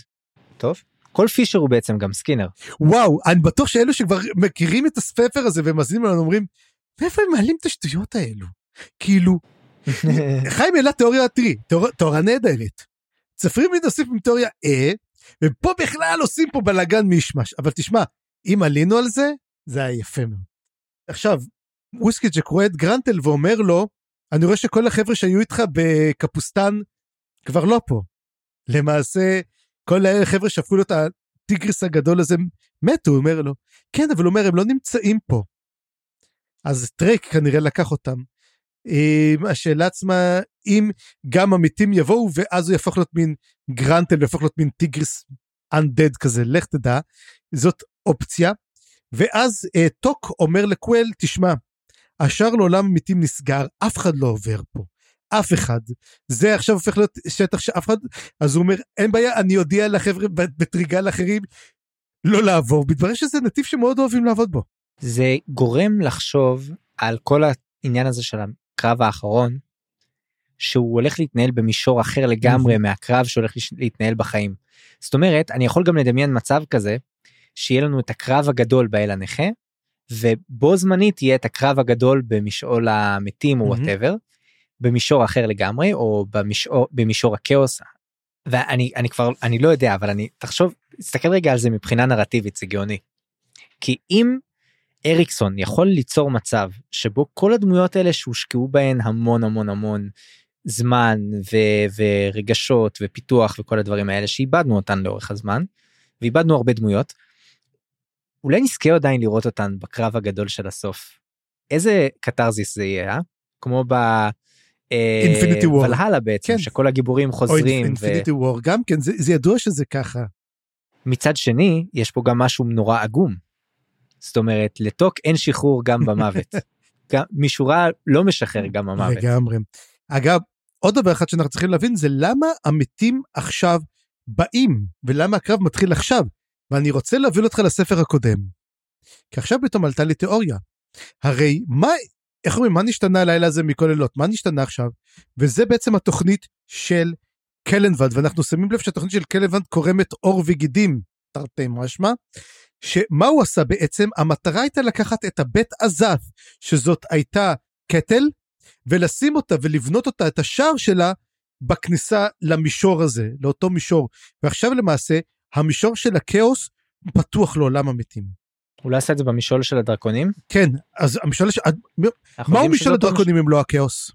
אני לא בטוח שהם אותו אחד. הם הם מתחילים לדבר על זה ויש סיכוי שכן. אני חושב שהמטרה שלהם הייתה לבנות את השער הזה כדי להביא את המתים. פה בעצם אנחנו מתחילים לראות את האנד גיים של כל מה שראינו בספר שם ואנחנו נקבל על זה עוד דברים בהמשך. אגב הקישור לדרקונים זה באמת הקברי הדרקונים שהם רואים ברקע והדרקון שהם משחררים בטעות. כן, הם לא משחררים אותו, הוא פשוט יוצא החוצה. ואז פתאום יוצא גוש ויוצא דרקון אל מת בתוך הקרקע, הם בורחים דרך השער והוא בורח יחד איתם החוצה. זאת אומרת, הם מביאים אותו לעולם האמיתי. והתגובה הגאונית של סוויטסט סאפרנס זה shit לא תפסנו אותו בשביל אה, שיוציא אותנו. לתפוס מכאן." טרמפ, כן. אה, אגב, ראינו שהסילנדה טסה טרמפ על, על דרקון, ככה שיש סיכוי שהם עושים את זה, דרך אגב. תופסים אותו, אז הדרקון על מת הוא יוצא, ואז בעצם, גם כן, בסוף הפרק האחרון, בסוף הסוף, הם רואים שסערה גדולה מגיעה, ואז אומרים, וואלה, הנה, אולי נוכל להשתמש בלרכב עליה. וזה בעצם מה שמטריגלים, אז השאלה, לאיפה אנחנו נמשיך איתם. תשמע, אה, יש לזה רמז אגב. מה? שנייה יש לזה רמז. המשעול של מהל. נכון, הם מגיעים למשול של, הם בעצם במשול של מהל, לא? לא. האי- הזה. בהתחלה הם לא, אה, דרך הסערה הם אמורים להיכנס למשעול מהל ודרכו הם אמורים להגיע בסוף ללטרס אני חושב. כן, הם גם אומרים שלהיות, זה גם הגיוני שמשעול מהל מגיע עד לשם. לגמרי, למרות שהם אומרים, מישור של מהל זה המקום האחרון שאתה רוצה להגיע אליו. הם מאוד לא אוהבים את המשול של מייל. אמ, האמת היא, אני אשמח לפגוש עוד פעם את אה, באג גם בספר הזה. אתה יודע מה? שים אותו בכל ספר. אמ, וזהו זה, אני חושב שאנחנו הגענו באמת לחצי הפרק, אז הגיע הזמן לאיזו הפסקת פרסומות קצרה, ואז נמשיך בנושאים אחרים. ו- ורגע, יש, יש עוד בדיחת קרש? יש. המשול של באג שהוא אל, אז בגל. בגל. מהל, בגל, לא משנה. הפסקת פרסומות ואנחנו חוזרים. עצרתי את עצמי. אוקיי, היה כאילו יותר מדי טוב. נמשיך. היי את, אתה, מוכנים להזדמנות של פעם בחיים? הגילדה הטריגלית יוצאת בקמפיין גיוס בעלי מניות חדשים. סורו למשרדי החברה בדרוג'יסטן והגישו מעמדות עוד היום. כי כל הטריגלים כבר יודעים, הסיכון משתלם. יאללה, אז uh, אנחנו עוברים לבלק קורל, וכל הדברים שצפריר לא אוהב, סתם. לא ו- אגיד אה, שאני לא אוהב, נ- תשמע, אין לי בעיה עם בלק קורל, אני חושב שאפשר לעשות את זה יותר טוב, כי העלילה קצת נמרחת. אני לא אוהב את הטיסטי האנדי האחרים, אוקיי? נימנדר ושות. אתה, אתה בעצם לא אוהב, אתה לא אוהב... אל תגיד את לא זה. אל תגיד את זה, התחיל כל כך יפה. התחיל כל כך יפה. damn טיסטה אה, אנדי! אתה דיברת על החלק הזה של מנוחת החרב ואני אוהב את הכותרת הזאת אז אנדסט אה, סילן אנחנו מתעסקים איתו ואנדסט סילן נפגש עם רייק באיזושהי מערה מין כוך כזה שרייק בא לשם ש... כשהוא רוצה להיות לבד. יש לו הרבה מקומות שהוא בא אליהם כשהוא רוצה להיות לבד נראה לי פשוט בכללי כנראה רייק אוהב להיות לבד רוצה להיות לבד. ו... זה מין Fortress of Solitude שלו. לגמרי רק שבמקום הזה ספציפית יש שם מין מעמד כזה שזה מקום שהוא יכול להניח את החרב ויש לזה משמעות חזקה מאוד כי החרב הזאת היא חתיכת עול. וגם כשהוא מניח את זה במעמד הוא רואים שהמעמד הזה זה משפיע עליו זאת אומרת הוא נשחק כזה או נסדק או whatever ויש לזה השלכה ואני חושב שזה מתחבר בדיוק לכל הקטע הזה שאנחנו נדבר עליו גם על מה קורה בתוך דרגניפור ואולי נשווה את זה גם לעניין הזה של הוד או לא אבל בהחלט משהו קורה פה עם החרב יש הרבה שאנחנו עדיין לא יודעים בשיחות האלה עם אנדסט אנחנו מגלים המון מהעבר שאתה יודע שוב המון שמות שאנחנו לא מכירים המון פוליטיקות שאנחנו לא מכירים שהיו דרקונוס מוזכר ספייט ואנבי מוזכרות כל הטיסטי דורי מוזכרים הטיסטי אנדי. הוא מזכיר לאנדסט שהוא שלח את ספינוק למשימה חדשה ומסתבר שהמשימה של אנדסט צריכה גם עכשיו לצאת לפועל המשימה האמיתית שלו המטרה האמיתית שלו. והמטרה של אנדסט היא גם מעבר לזה היא מאוד איך אומרים היא כנראה כבר הרבה זמן מתבשלת. ודיברנו הזכרנו כמה פעמים שכנראה יש לו משימה הרת גורל שהוא נקרא אליה. ופה בפעם הראשונה מתחבר פה לאיזושהי תיאוריה שאתה העלית צפריר ולדעתי זה באמת הכיוון שזה הולך אליו. אני חושב שמה שרייק מתכנן זה לחזור לאם האפלה. כי הוא אומר משהו מאוד מעניין. אז יש לרייק הערה לגבי ההיסטוריה. הוא אומר מה שפגע בעם זאת לא ההיסטוריה הארוכה. ומה שחשבנו עד כה אתה יודע שהם נשחקים שזה הוא אומר כן יש שחיקה אבל שחיקה היא לא הורגת. מה שהורג אותנו זה פשרות. ובעצם היום שבו הסכמנו לעזיבתה של אם האפלה זה שהם לא התנגדו לזה זה שהם לא הלכו ונלחמו בזה. ואז בעצם עולה גם העניין הזה של הפתרון של דרקונוס שהיה להשתמש בדם הדרקונים. רק שכנראה שזה לא היה פתרון טוב זה החזיק אותם בחיים ואולי זאת אחת מהפשרות האלה שבעצם הורגת אותם. ולדעתי זה מה שרייק מנסה אולי להפוך אולי במחיר חייו. מה שאני חושב פה זה משהו קצת אחר פה, הרי הם מדברים באמת על איך הטיסטי אנדי יכולים לשרוד. והם אמרו שלמעשה רק דם הדרקונים הוא זה שמחיה אותם. בלי דם, דם הדרקונים לא זה, ואז הוא אומר, הכאוס נתן לנו הזדמנות לשרוד. אז בואו נדבר על דרגניפור, שגם מכילה את השם דרג כמו דרקון. ולמעשה, ואנחנו יודעים גם שפור זה גם כן הם, השם של הנומנדר ריי, קוראים לו הנומנדר פור, פורקה. דרגני פורקה. השאלה אם קראו לו דרגני פורקה. גם לפני שהוא השתמש בדם הדרקונים. זאת השאלה פה גדלה. השאלה פה שהוא אומר, "אי, לא, אנחנו יודעים תמיד שדרקונים הם כאוס. הדרקונים מבינים את הכאוס, אבל גם יש להם אספקט כלשהו. יש להם אספקט של משעול, אבל הם גם כאוס מוחלט. עכשיו, השאלה פה עצמה, האם הדרקונים עצמם הם מהות הכאוס בעולם? ואז השאלה פה עצמה, האם האנשים דוחפים את הכרכרה, העגלה בדרגניפור, בדרגניפור, האם בכוונה אנומן דה ריק לא מאכיל את החרב? הוא רוצה שהכאוס ישיג את זה, כי זאת למעשה המטרה. אנחנו כל הזמן שומעים שאומרים, הוא לא עושה את זה. אגב, אנחנו גם רואים, ושנראה בתוך דרגניפור, הכאוס ממש קרוב. הם לא, הוא ממש ממש קרוב. הרבה יותר קרוב, אנשים כבר אין להם כוח, והוא לא מאכיל את החרב. זה נראה לי בכוונה הדבר הזה. כן, זאת באמת שאלה, ויכול להיות שמה שהוא מתכוון באמת, זה הוא מתכונן למה שיקרה. יכול להיות שזאת המשימה של ריק, זה בעצם להתעמת עם מה שיקרה כשדרגניפור תיכשל.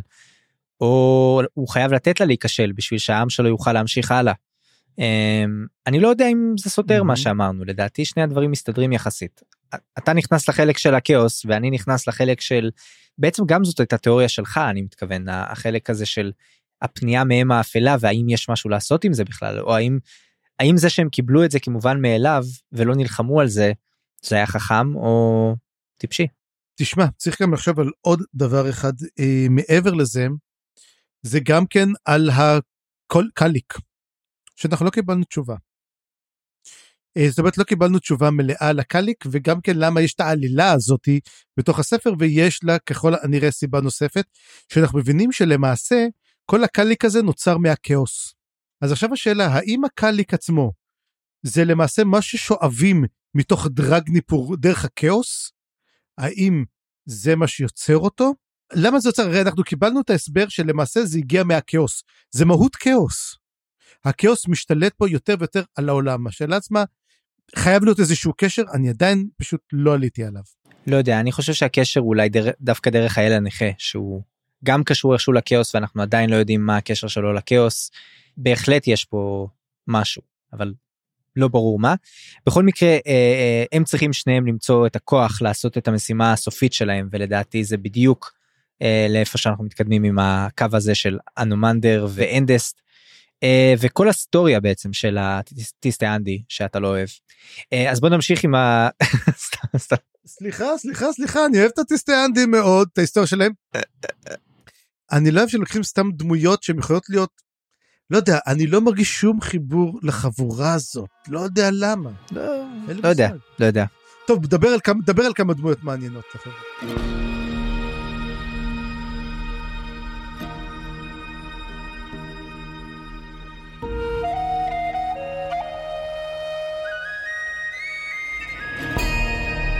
יאללה אז בוא נדבר על סירדומין ואת קוביה שעדיין uh, בנקודה שבה עזבנו אותם בעצם חשבנו שהסיפור שם נגמר הוא בכלל לא נגמר. איתקוביאן uh, עדיין לא מוכן לזמן את ה... אה, זה אתה אומר זה בהקשר ל... בעצם מדברים על הרגע שבו איתקוביאן הפך להיות מה משהו. מה לעשות נגד סלין. והם כן הם, הם בסכנה כי סלין עדיין מתקרבת וגם כשאנחנו שומעים את המחשבות שלה בהמשך זה מה זה מגניב. שהיא חושבת והיא חושבת היא רוקדת והיא חושבת שהיא תעניק לאיתקוביאן איזושהי מתנה שהיא קיבלה וזאת בעצם השחרור הזה ש... ש... הרי בעצם זה משהו ממש מגניב היא מדברת על חוויה של שחרור ואקסטזה וכזה זה אבל הלשון שבה היא משתמשת מאוד מאוד הזכירה לי בעצם לשון של אה, נפגעי כתות. והתחושה הזאת שכשאתה נמצא בכת וכשיש לך עולם מאוד מאוד שחור לבן וברור. פתאום אין לך שאלות, אין לך הס, אה, היסוסים, אין לך חששות, הכל ברור מאוד. מה שאומרים לי שהוא נכון הוא נכון, מה שלא אומרים לי שהוא נכון הוא לא נכון, ואגב כבר האומרים לי הוא הופך להיות חלק ממני, זה כבר לא שזה בא מבחוץ. ואז יש חוויה של שחרור מאוד גדולה, כאילו בסופו של דבר יש בנו צד שבתור בני אדם שרוצה שיגידו לנו מה לעשות, שלא רוצה לשבור את הראש כל פעם ולא רוצה שיהיה להם uh, זה. ואני חושב שזה מה שסלינד פתאום נשאבת אליו ונמצאת בו, אתה יודע, ברור שמדובר פה על פנטזיה וקסם וזה, אבל זה מאוד הזכיר לי באמת את העניין הזה. והיא רוצה להעניק את זה לאחרים וזה משהו שרואים הרבה גם אצל uh, נפגעי כתות. שיש את החלק הזה שזה לא מספיק שזה אצלך אתה רוצה שכל הקרובים אליך כל האנשים שסביבך גם יקבלו את האור ואת היופי ואת הטוב הזה, כי כאילו למה שרק אני אזכה לחיי נצח או לעולם הבא או לנירוונה או ל whatever, השאר גם צריכים. אז לדעתי זה מאוד יפה איך שהמונולוג הזה של, של סלינד באמת אה, מעמיד פה את העניין הזה, ואגב זה איזשהו קונטרסט לאיטקוביאן, שאצלו זה בדיוק ההפך. הוא האל הכי פחות דורשני כרגע, הוא לא מסוגל להגיד מה הוא רוצה, הוא אפילו לא מסוגל לנפות מי מאמין, מי לא מאמין, מי רוצה בטובת מה שהוא רוצה, מי לא. ואגב, הוא בשיחה עם סירדומין, הוא אומר לו, אני מנסה. אני מנסה ללמוד, אני מנסה להשתפר, אני מנסה, מנסה להשתכלל לנקודה הזאת ואני עוד לא שם. אה, איתקוביאן מודע לעניין הזה. מה שכן התכוון, וזו שאלה שגם סיר דומין העלה את זה, וגם מדברת על זה גם סלין לפני מה שקרה לה, זה מהי משמעות הכפרה והסליחה. וזה, לפי דעתי גם כן, כמו שאמרתי, זה, פגיע, זה חקירה מאוד מאוד של הנצרות. זאת אומרת, שאומרים, ישו מת בשביל החטאים, אתה יכול לעשות מה שאתה רוצה, רק תן תפילה והכל בסדר, כי אתה כבר, אתה כבר נסלח לך הכל. וזאת בעיה, כלומר, אם נסלח לך הכל, זה בעצם לא דורש ממך התאמצות אמיתית. אין לך בעצם כפרה, אתה אפילו בעצמך מרגיש שזה לא בסדר, אתה יכול לעשות את זה, ופה בעצם זה מה שעושה איתקוביאן, איתקוביאן סולח לכולם. הוא לא מסוגל להגיד, הוא קיבל על עצמו, הרי את כל הטלה נמאס שהוא קיבל אותם, הוא קיבל אותם עם כל הרציחות שלהם, כל הדברים הרעים, הוא קיבל אותם ללא כחל וסרק. הוא, הוא לא בדק מי הם, הוא לא עשה להם קצת בדיקה לפני זה לראות אם מגיע להם או לא מגיע להם, ולכן כשהוא הפך להיות מישהו, זו המהות שלו, זו המהות שהיא קיבלה את הכל. ואכן סלין שאומרת לו, היא מבינה את זה, ואומרת לו, הוא לא מסוגל לתת הכל, אבל אני כן אתן לו, מה אני אתן לו? אני אתן לו את הוודאות. אני אעניק לו את הידיעה מי מגיע לו בעצם להיגאל ולמי לא מגיע להיגאל. אני בעצם אשפר את הרידימר ואתן לו בעצם את היכולת להגיד אה, מי כן יכול ומי לא יכול.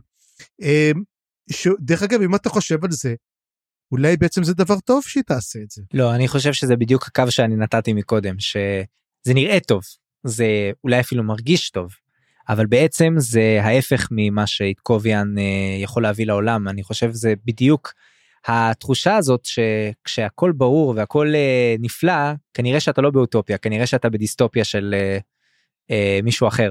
ו... שאת, שאתה פשוט לא יודע מה לא, זה. כל, כן. אוטופיה היא דיסטופיה של מישהו אחר, זה, זה, זאת כאילו ה, ה. המסקנה, ה- כאילו הנקודת מוצא, ואם יש לה כזאת אוטופיה חזקה, ה- הסכנה פה היא לא שהיא תהרוג את איתקוביאן, הסכנה היא שהיא שת- תשתלט עליו ותצא מפה אה, עוצמה חדשה, כוח חדש, כת חדשה אה, בדמותה, ובדמות האל הנכה אני חושב. השאלה עצמה, האם, האם הקאליק הזה הוא למעשה, עוד פעם, סליחה שאני מכניס עוד פעם, זה הכאוס. הפחד שבעצם מתכוון ייכנס לכאוס הזה? אה, שוב, לי זה לא מתחבר כמו לך. אני, אני רואה בזה שני ענפים שהם דומים, אבל הם לא אותו דבר, וזה קשור יותר לאל הנכה. אבל יכול להיות שאני טועה.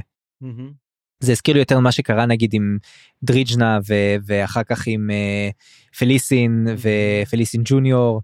אה, אני, אני, אני, אגיד לך למה זה, אני מבין אותך לגמרי, אבל אני, יש לי מין, לא יודע אם זה בעיה או לא בעיה, שאם אני לא מסוגל לראות סתם, יש, לי איזה עוד עלילה בספר, שהיא לא מתחברת, נורא קשה לי ליישב את זה בתוך הראש שלי. אז אני אומר, מה הקשר לזה? ואולי אני בגלל זה קצת הייטר, כי אני אומר, אבל מה הקשר? כאילו, למה אני, אם, אם אתה תגיד לי, אלו שני דברים שמתחברים בסופו של דבר, בכיף, אז המוח שלי כבר עושה את החיבורים האלו לבד, או לפחות מנסה לעשות אותם. תראה אז תסתכל על המיקרו לדעתי במיקרו יש פה המון דברים מעניינים שקורים וגם מתחברים. הקטע של איתקוביאן שהוא בעצם המשך של הספר השלישי. החלק של אה, סירדומין שהתחיל אמנם בספר הזה אבל יש לו גם קשרים לספר השלישי לטוק לכל הדברים האלה כן, ודאי. לבלק קורל אה, לטיסטי אנדי לקשר ביניהם. לא, אני אומר, אני אומר, אני מבין את כל הקטע הזה, אבל אני, אפשר לעשות את זה אחרת. בקיצור כן יש פה כן. אבל uh, הסכנה עדיין עומדת וגם פה עדיין אין לנו פתרון אז נראה מה קורה עם זה אולי בפרקים הבאים ונעבור למסע של הטיסטי אנדי אה, אהוביהם של אה, צפריר יש לו בעצם את אה, נימנדר. שלי. כן אה, שמע קרה פה משהו מעניין? לא אפילו לדעתי לא אה, זה היה גם קטע קצר קטע קצר יחסית איי, סייק. לא אני- זה היה הדבר הכי טוב. ההבדל ביניהם זה בינינו זה שאני אוהב את הדמויות האלה אבל באמת לא קרה פה שום דבר מעניין עכשיו.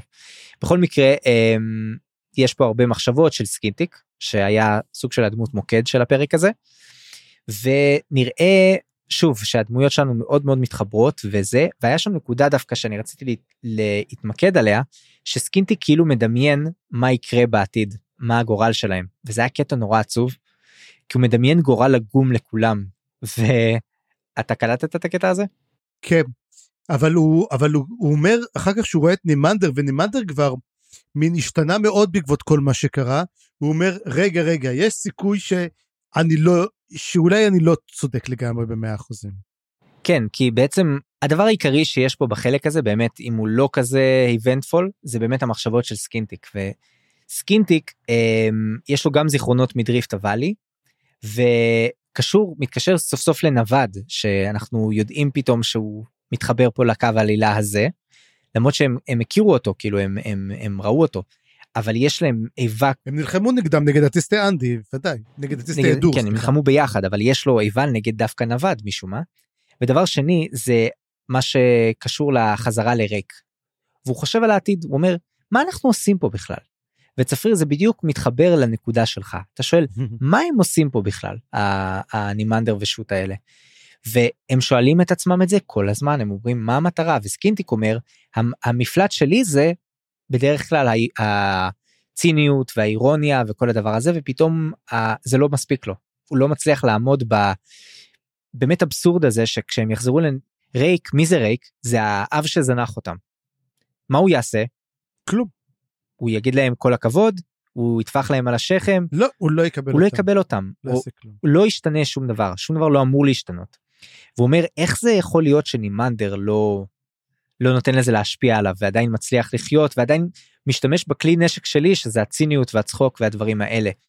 וזה היה מאוד מאוד חזק ויותר מזה הם גם שואלים למה הצלנו את קליפ מה קליפ עושה פה בכלל אה, שמע לפחות הם שואלים נזכור את זה פה נסגור את זה. יאללה. ובוא נעבור uh, בעצם איתך לנקודות אחרות מעניינות שהיו פה בפרקים האלה.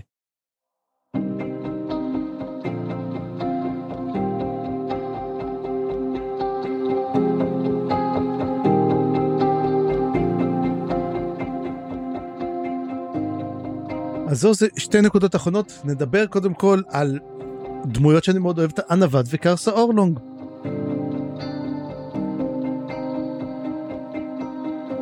אנחנו נצטרך לחזור שברגע שנווד נמצא יחד עם קרסה וסמר דב פתאום הוא עוצר ככה אומר אוקיי משהו קרה והוא מרגיש את הדרקון שהשתחרר. אז הוא אומר אוקיי חבר'ה משהו קרה שם והוא מבין שמשהו קורה והוא מדבר עם סמר דב ואז הוא אומרת לו תשמע קרסה הוא אדם מורכב הוא אומר לה לא הוא לא מורכב הוא ממש לא מורכב קרסה הוא ילד עדיין. וצריך להתייחס אליו כמו אל ילד. זאת הדרך שצריך לעבוד, אין לו עדיין יכולת למחשבות מורכבות. הוא יצא לעולם, הוא לומד, הוא מתבגר, אבל הוא עדיין ילד. ותוך כדי שמתקדמים, הם אומרים, רגע, עוקבים אחרינו, אז הוא אומר, כן. העורבים, דרך אגב, קראון כנראה, והחברים שלו עוקבים אחריהם, שזה מעניין. למה? זאת אומרת, גם רייק יודע עליהם, וגם כנראה ברוק יודע עליהם. כי אה, קרון מדווחת לשניהם, אנחנו לא ידענו שבעצם פה, אבל אז הוא אומר, גם הכלבי צללים עוקבים אחרינו. כן אבל זה אנחנו יודעים כבר מקודם כי נווד הרי כבר היה לו את הטאקלים עם הכלבי צללים הם כן. היוו אותו לשם בעצם. נכון, הוא אומר, אומר, ואז הוא אומר, ואז הוא אומר כזה ככה, אני הולך לראות מה הם רוצים, אז הוא אומר לו, שמע, הם לא מחפשים אותך. כי הוא יודע את זה, כי אנחנו יודעים את זה גם כן, אבל זה רגע הרגע לחשוב על הברית שנהיית פה, שזה בין בית הצללים, ואנחנו רואים שהברית היא גם כן תהיה עם ברוק או עם רייק. יש, יש ברית ביניהם? כי נראה שהם, או שכולם פשוט יודעים שהגיע דסה מולטור, והפחד הגדול ביותר הוא שדסה מולדור יהרוג את הוד לפני שהוד יעשה את מה שצריך לעשות עם צבא המתים. ולכן אומרים לו, תעכב אותו, תעכב אותו, עדיין יש לו מה לעשות. אני אגיד דבר כזה אני חושב שמה שיש בין אה, בית הצללים להרבה אנשים אחרים זה סוג של ברית. כאילו אני זה כל כך מתאים לאמנס לשאדו ת'רון לעשות בריתות עם מלא מלא אנשים גם כשהם לא אה, כל כך עובדים טוב אחד עם השני זאת אומרת. אתה הכל באנשים שאמרת יש סיכוי טוב מאוד שיש להם ברית עם בית הצללים אבל האם זה אומר שבית הצללים באמת יכבד את הברית הזאת או באמת עושה את זה בשביל הטוב המשותף לא בטוח. לא. ורגע כן, ו- אז ו- זאת השאלה בעצם. ויש פה עוד נקודה כן. סליחה שאני עוצר אותך פשוט לגבי הנווד ואיך שהוא מסתכל על הקרסה. רציתי להתייחס לזה כי לדעתי יש פה בפרק הזה הרבה משחק בין הדבר הזה שמקודם היה נראה כאילו הם מסתדרים כמו שאמרת בגלל שנווד לא עושה בעיות עם קרסה נכון הוא כאילו מכניע את עצמו מולו. פה זה נראה כאילו דווקא הוא עושה את זה בצורה מאוד מאוד מודעת הוא כאילו לא באמת חושב שהוא חלש יותר מקרסה. לא באמת כאילו קרסה מרשים אותו אבל אני לא חושב שדסה מול טור באמת מפחד ממנו ויש גם את האזהרה שתבוא בהמשך ולדעתי זה קשור אליה. כן. דסה מול טור גם הנווד הוא מאוד מאוד חכם הוא יודע איך לעשות. השאלה בעצמה באמת כמו שאני אומר זה באמת מה שנראה לי חשוב פה זה שאולי אנחנו מבינים עכשיו בצדת המתים למה מעכבים כל הזמן את דסה מול טור הוא בעצם אה, האדם שצריך לעצור ואנחנו מגיעים למפגש צמרת שקרסה הולך והוא פוגש את קוטיליון וכס הצללים ואנחנו רואים שכס הצללים מעריך אותו וקוטילון לא כזה מעריך אותו. קוטילון עדיין די מזלזל בו, כס הצללים די מההתחלה תפס אותו. ובאמת פה כס הצללים מסתכל והוא אומר אה, הוא חסין לקסם, הוא בעצם מבין, הוא כנראה ניסה לעשות איזה משהו רע שקרסה עם כל כך הרבה שמרח על עצמו שמן אה, או טטר, אבל הוא כבר חסין לקסם, ואז הוא אומר, אולי בעצם אומר ככה היו בני אדם, בסופו של דבר קסם לא יעבוד עליהם. והוא ממש רואה את האבולוציה העתידית, וזה אחד מהדברים שאנחנו שמים לב שהעולם משתנה. אנחנו רואים את זה שמתחילים לדבר על מדע, מתחילים לדבר על זה, האם יש דמויות מעתיד מורנה חדשה, האם אה, האנושות תהיה חסינה לקסמים. אני חושב המדע מתחיל לתפוס יותר. שהיה פה אמירה לדעתי גם יותר עמוקה היה פה נראה לי משהו שיותר לקוח מהספרים של קפקא מאשר פראצ'ט וזה בעצם העניין הזה של הפקידים ששולטים בעולם וזה כאילו זה כאילו הדבר הכי אה, אוקסימורוני נכון להגיד שקרסה הוא פקיד נכון הברברי השטוף זימה הזה שרוצה רק לשבור את הציוויליזציה ואת השלשלאות בעצם באופי שלו הוא פקיד כי הוא לא חושב גדול באמת. זאת אומרת אין לו את, ה, את החזון אין לו באמת את הרוח אין לו את הבאמת הוא עושה מה שהוא חושב שצריך לעשות אותו. והוא חושב שהוא פועל בצורה שהיא לא מושפעת על ידי אחרים אבל בעצם אבל הוא משרת אבל הוא משרת עדיין את המטרה הגדולה. הוא עדיין משרת את הכוחות הגדולים ממנו בלי שהוא יודע וזה אולי מה שנווד אמר עליו. אגב אבל הוא מודע לזה הוא מודע לזה לגמרי כי הם מדברים על זה ככה שאומרים לו תשמע אתה הולכים לגרור אותך לדרוג'יסטן אל תלך לשם. וזה כנראה אל הנכה כי מדבר אומרים לו ממתין לך שם הכתר וכס. וזה מה ומקדש. שדיברנו כבר כנראה על הכס הריק של רייסט.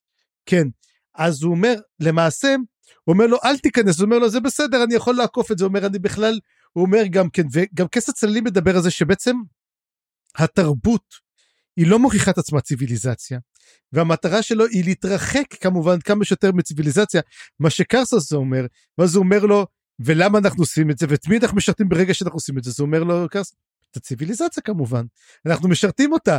ואז ואז אומר לקוטיל ואז כסף סימן לקטילון מה אמרת לך קדימה תביא לי עשר דרחמות או משהו כזה כאילו הפסדת בהתערבות וכזה קוטילון אומר וואלה הוא קולט. לא, הוא הוא מבין את זה קרסו הוא לא דביל. קרסו הוא לא דביל אני רוצה להגיד זה זה כמובן שזאת הדרך שבה מסתכלים עליו אבל אני רוצה אבל אני אהבתי את התמונה הזאת לחשוב אפשר לחשוב שגם קרסה הוא סוג של כזה כמו שנאמר ילד או איזשהו כל כוח משולל רסן אבל קרסה עושה כל דבר בצורה סופר מדויקת וסופר מתוכננת פשוט הוא עושה את זה בדרך כלל בצורה נורא נורא אה, ישרה אגרסיבית אגרסיבית ופשוטה וישרה וזה הדבר המתוחכם האמיתי.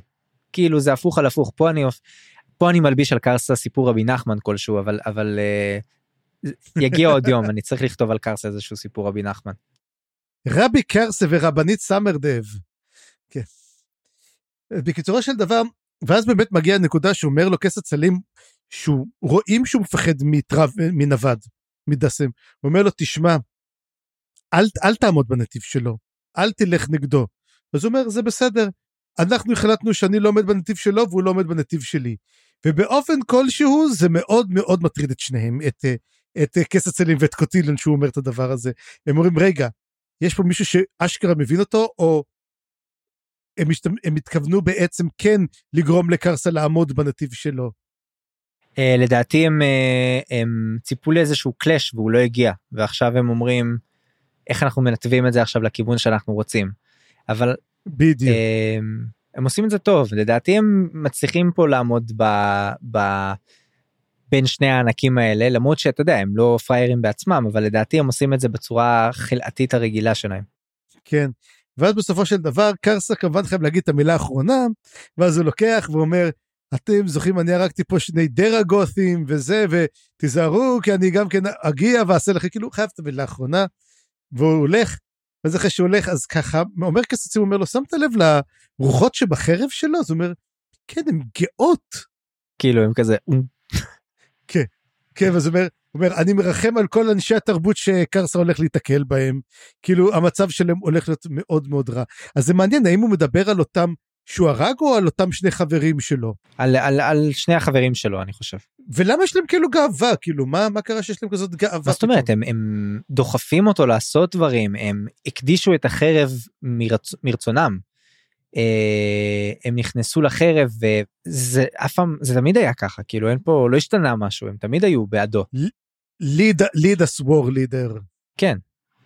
בכל מקרה כן זה היה חלק מעניין. אז בוא נלך לחלק האחרון. אז זהו, אז אם אנחנו דיברנו באמת על חרב, אז בוא נלך לחרב האחרונה, והחרב הכי גדולה, דרגניפור. אנחנו לא מקבלים הרבה תמונות מדרגניפור, וזה חבל. זה היה אה, בפרולוג היה. כן, אנחנו לא מקבלים הרבה, זאת אומרת, תחשוב, בספר כבר קראנו כמה מאות עמודים, אז אנחנו קיבלנו פה ושם, ואנחנו צריכים יותר דרגניפור, אז אני מקווה מאוד שבאמת בחלק השלישי יהיה לנו יותר דרגניפור, ואז אנחנו נתקלים בדמות בשם דיץ'. אנחנו נתקלנו בו? כי אני לא זוכר שנתקלנו בו. כן כן כן זה בדיוק המשך של החלק שהיה בפרולוג mm-hmm. שתי הדמויות שאנחנו נזכיר פה גם דיץ' וגם אפסלרה כן. אנחנו נגענו בהם אה, מקודם. ודיץ' זה אותו אחד שחיפש אני חושב את דרקונוס כן. ועכשיו דרקונוס מוצא אותו, אותו אחרי שהוא כבר שכח שהוא חיפש את דרקונוס. אז הוא באמת נפצע ואז הוא מגיע דרקונוס ואומר לו בוא אני אעזור לך ולמעשה הוא לוקח אותו על הכרכרה עצמה. מתברר שהכרכרה עצמה הגג שלה הוא מלא בגופות על גבי גופות. אה, אתה יודע 7 stories high ולמעשה רגע שנגמר להם הכוח לעשות את זה, הם פשוט זורקים אותם על הגג ואחר כך נופלים עליהם אנשים.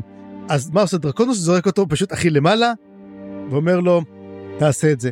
ואז מגיע טיסטה אנדי שכבר נמצא שם, והטיסטה אנדי זה קצת מוזר שנמצא שם, כי הוא אחד העתיקים שנמצא בדרגניפור, אין לו לא ידיים ולא רגליים וקוראים לו קדספלה.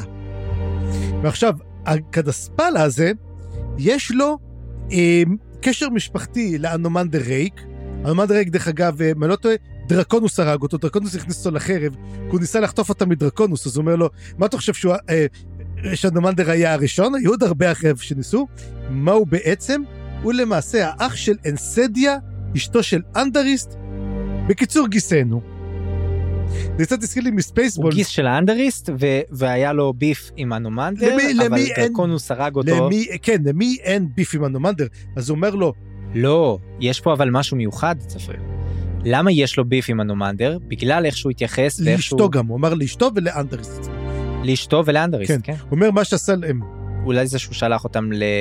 לדריפט הוואלי? אולי, אה, אבל שלח אותם הרבה אחרי בעצם, ודרקונוס שלח אותו, אני חושב שזה משהו שקרה במעל. בוא נגיד, אנחנו צריכים לחכות לאנדס צילן, שיספר לנו על קדספלה, אנחנו נשמע עוד עליו. נכון, נכון. אה, אז הוא אומר לו, אומר לו קדספלה, תשמע, אתה יכול להשתמש בקסם, אתה יכול לראות? הוא אומר לו, כאילו, אתה יכול להשתמש בקסם? והוא מנסה להשתמש, הוא אומר, הוא מרגיש את המשעול. הוא לא יכול להשתמש בו, אבל הוא מרגיש אותו, אומר, זה מה ש... זאת אומרת, יש מה, יש הרבה סדקים בדרגניפור, והגסם זולג פנימה והחוצה, זאת אומרת, הכאוס ממש קרוב. הוא כבר מתחיל להשפיע על זה שדרגניפור מתחילה להתפרק מבפנים. ואז בעצם, אחרי שהוא אומר את זה, אנחנו רואים גם כן על אפסלרה. אמ, ואנחנו מבינים שאפסלרה באמת הגיעה לדרגניפור, מתי? היא פשוט ניסתה להתנקש באנומנדר, היא נכנסה לנצר הירח וניסתה להרוג אותו. היא אומרת שהוא היה מאוד משועשע מזה, כאילו, אנומנדר בכלל לא, כאילו, כאילו, מי, מי, היא העלה, אני צריך להזכיר שהיא העלה. והוא הרג אותה, וגם הוא הרג אותה ברחמים. השאלה אם באמת ברחמים הוא הרג אותה, או שהרחמים היו שעכשיו שיש מישהי חזקה שמושכת את זה, דרגניפור תמשיך עוד לסחוב. וזאת בעצם החרטה שלו. ואז השער, היא אומרת שהסערה מתקדמת והולכת להשיג אותם. וזהו למעשה הסיפור. מה אתה אומר על דרגניפור וכל החברים שם? מצד אחד זה ההמשך של מה שהיה בפרולוג ואני אוהב את זה אני רציתי עוד לראות דברים מפה מצד שני באמת לא היה פה מספיק כאילו לא קיבלנו כמעט כלום. קיבלנו טפח ולכל הדמות החדשה הזאת. כן. לא עם הפסלרה לא קרה כלום נכון. בוא נגיד את זה ככה היא הייתה היא תכננה לברוח עכשיו נראה שאו שהיא הפסיקה לתכנן לברוח או שהיא בכלל לא דיברה על זה.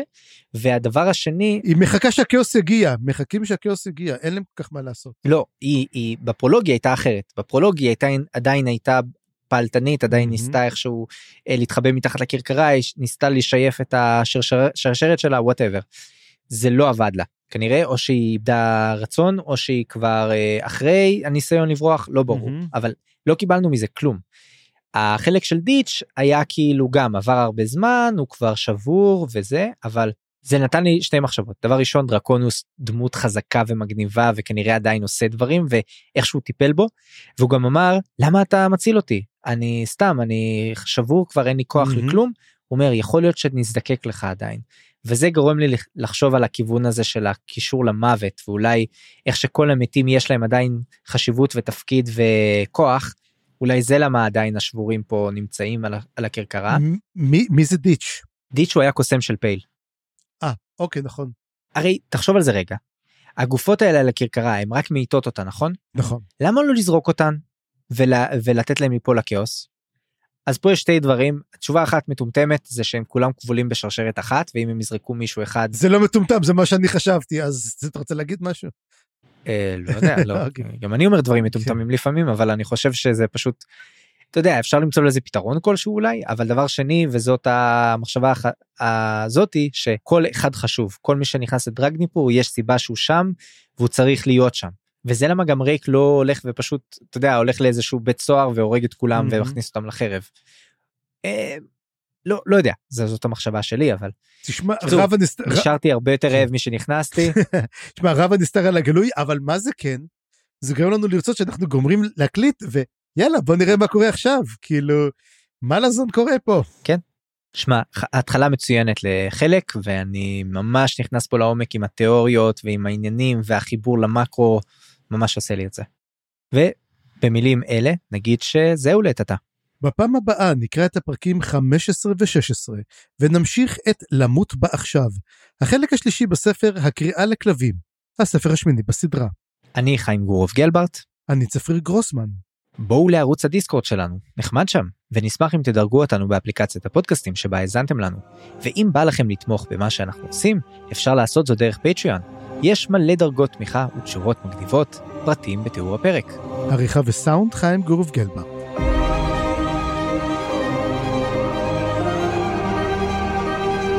הצטרפו אלינו לדיונים בקבוצת הפייסבוק, מה לזן קבוצת קריאה.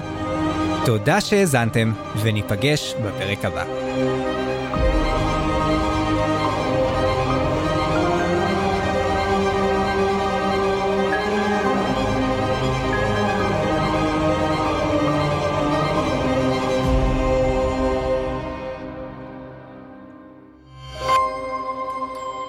היזיון, הסכתים פנטסטיים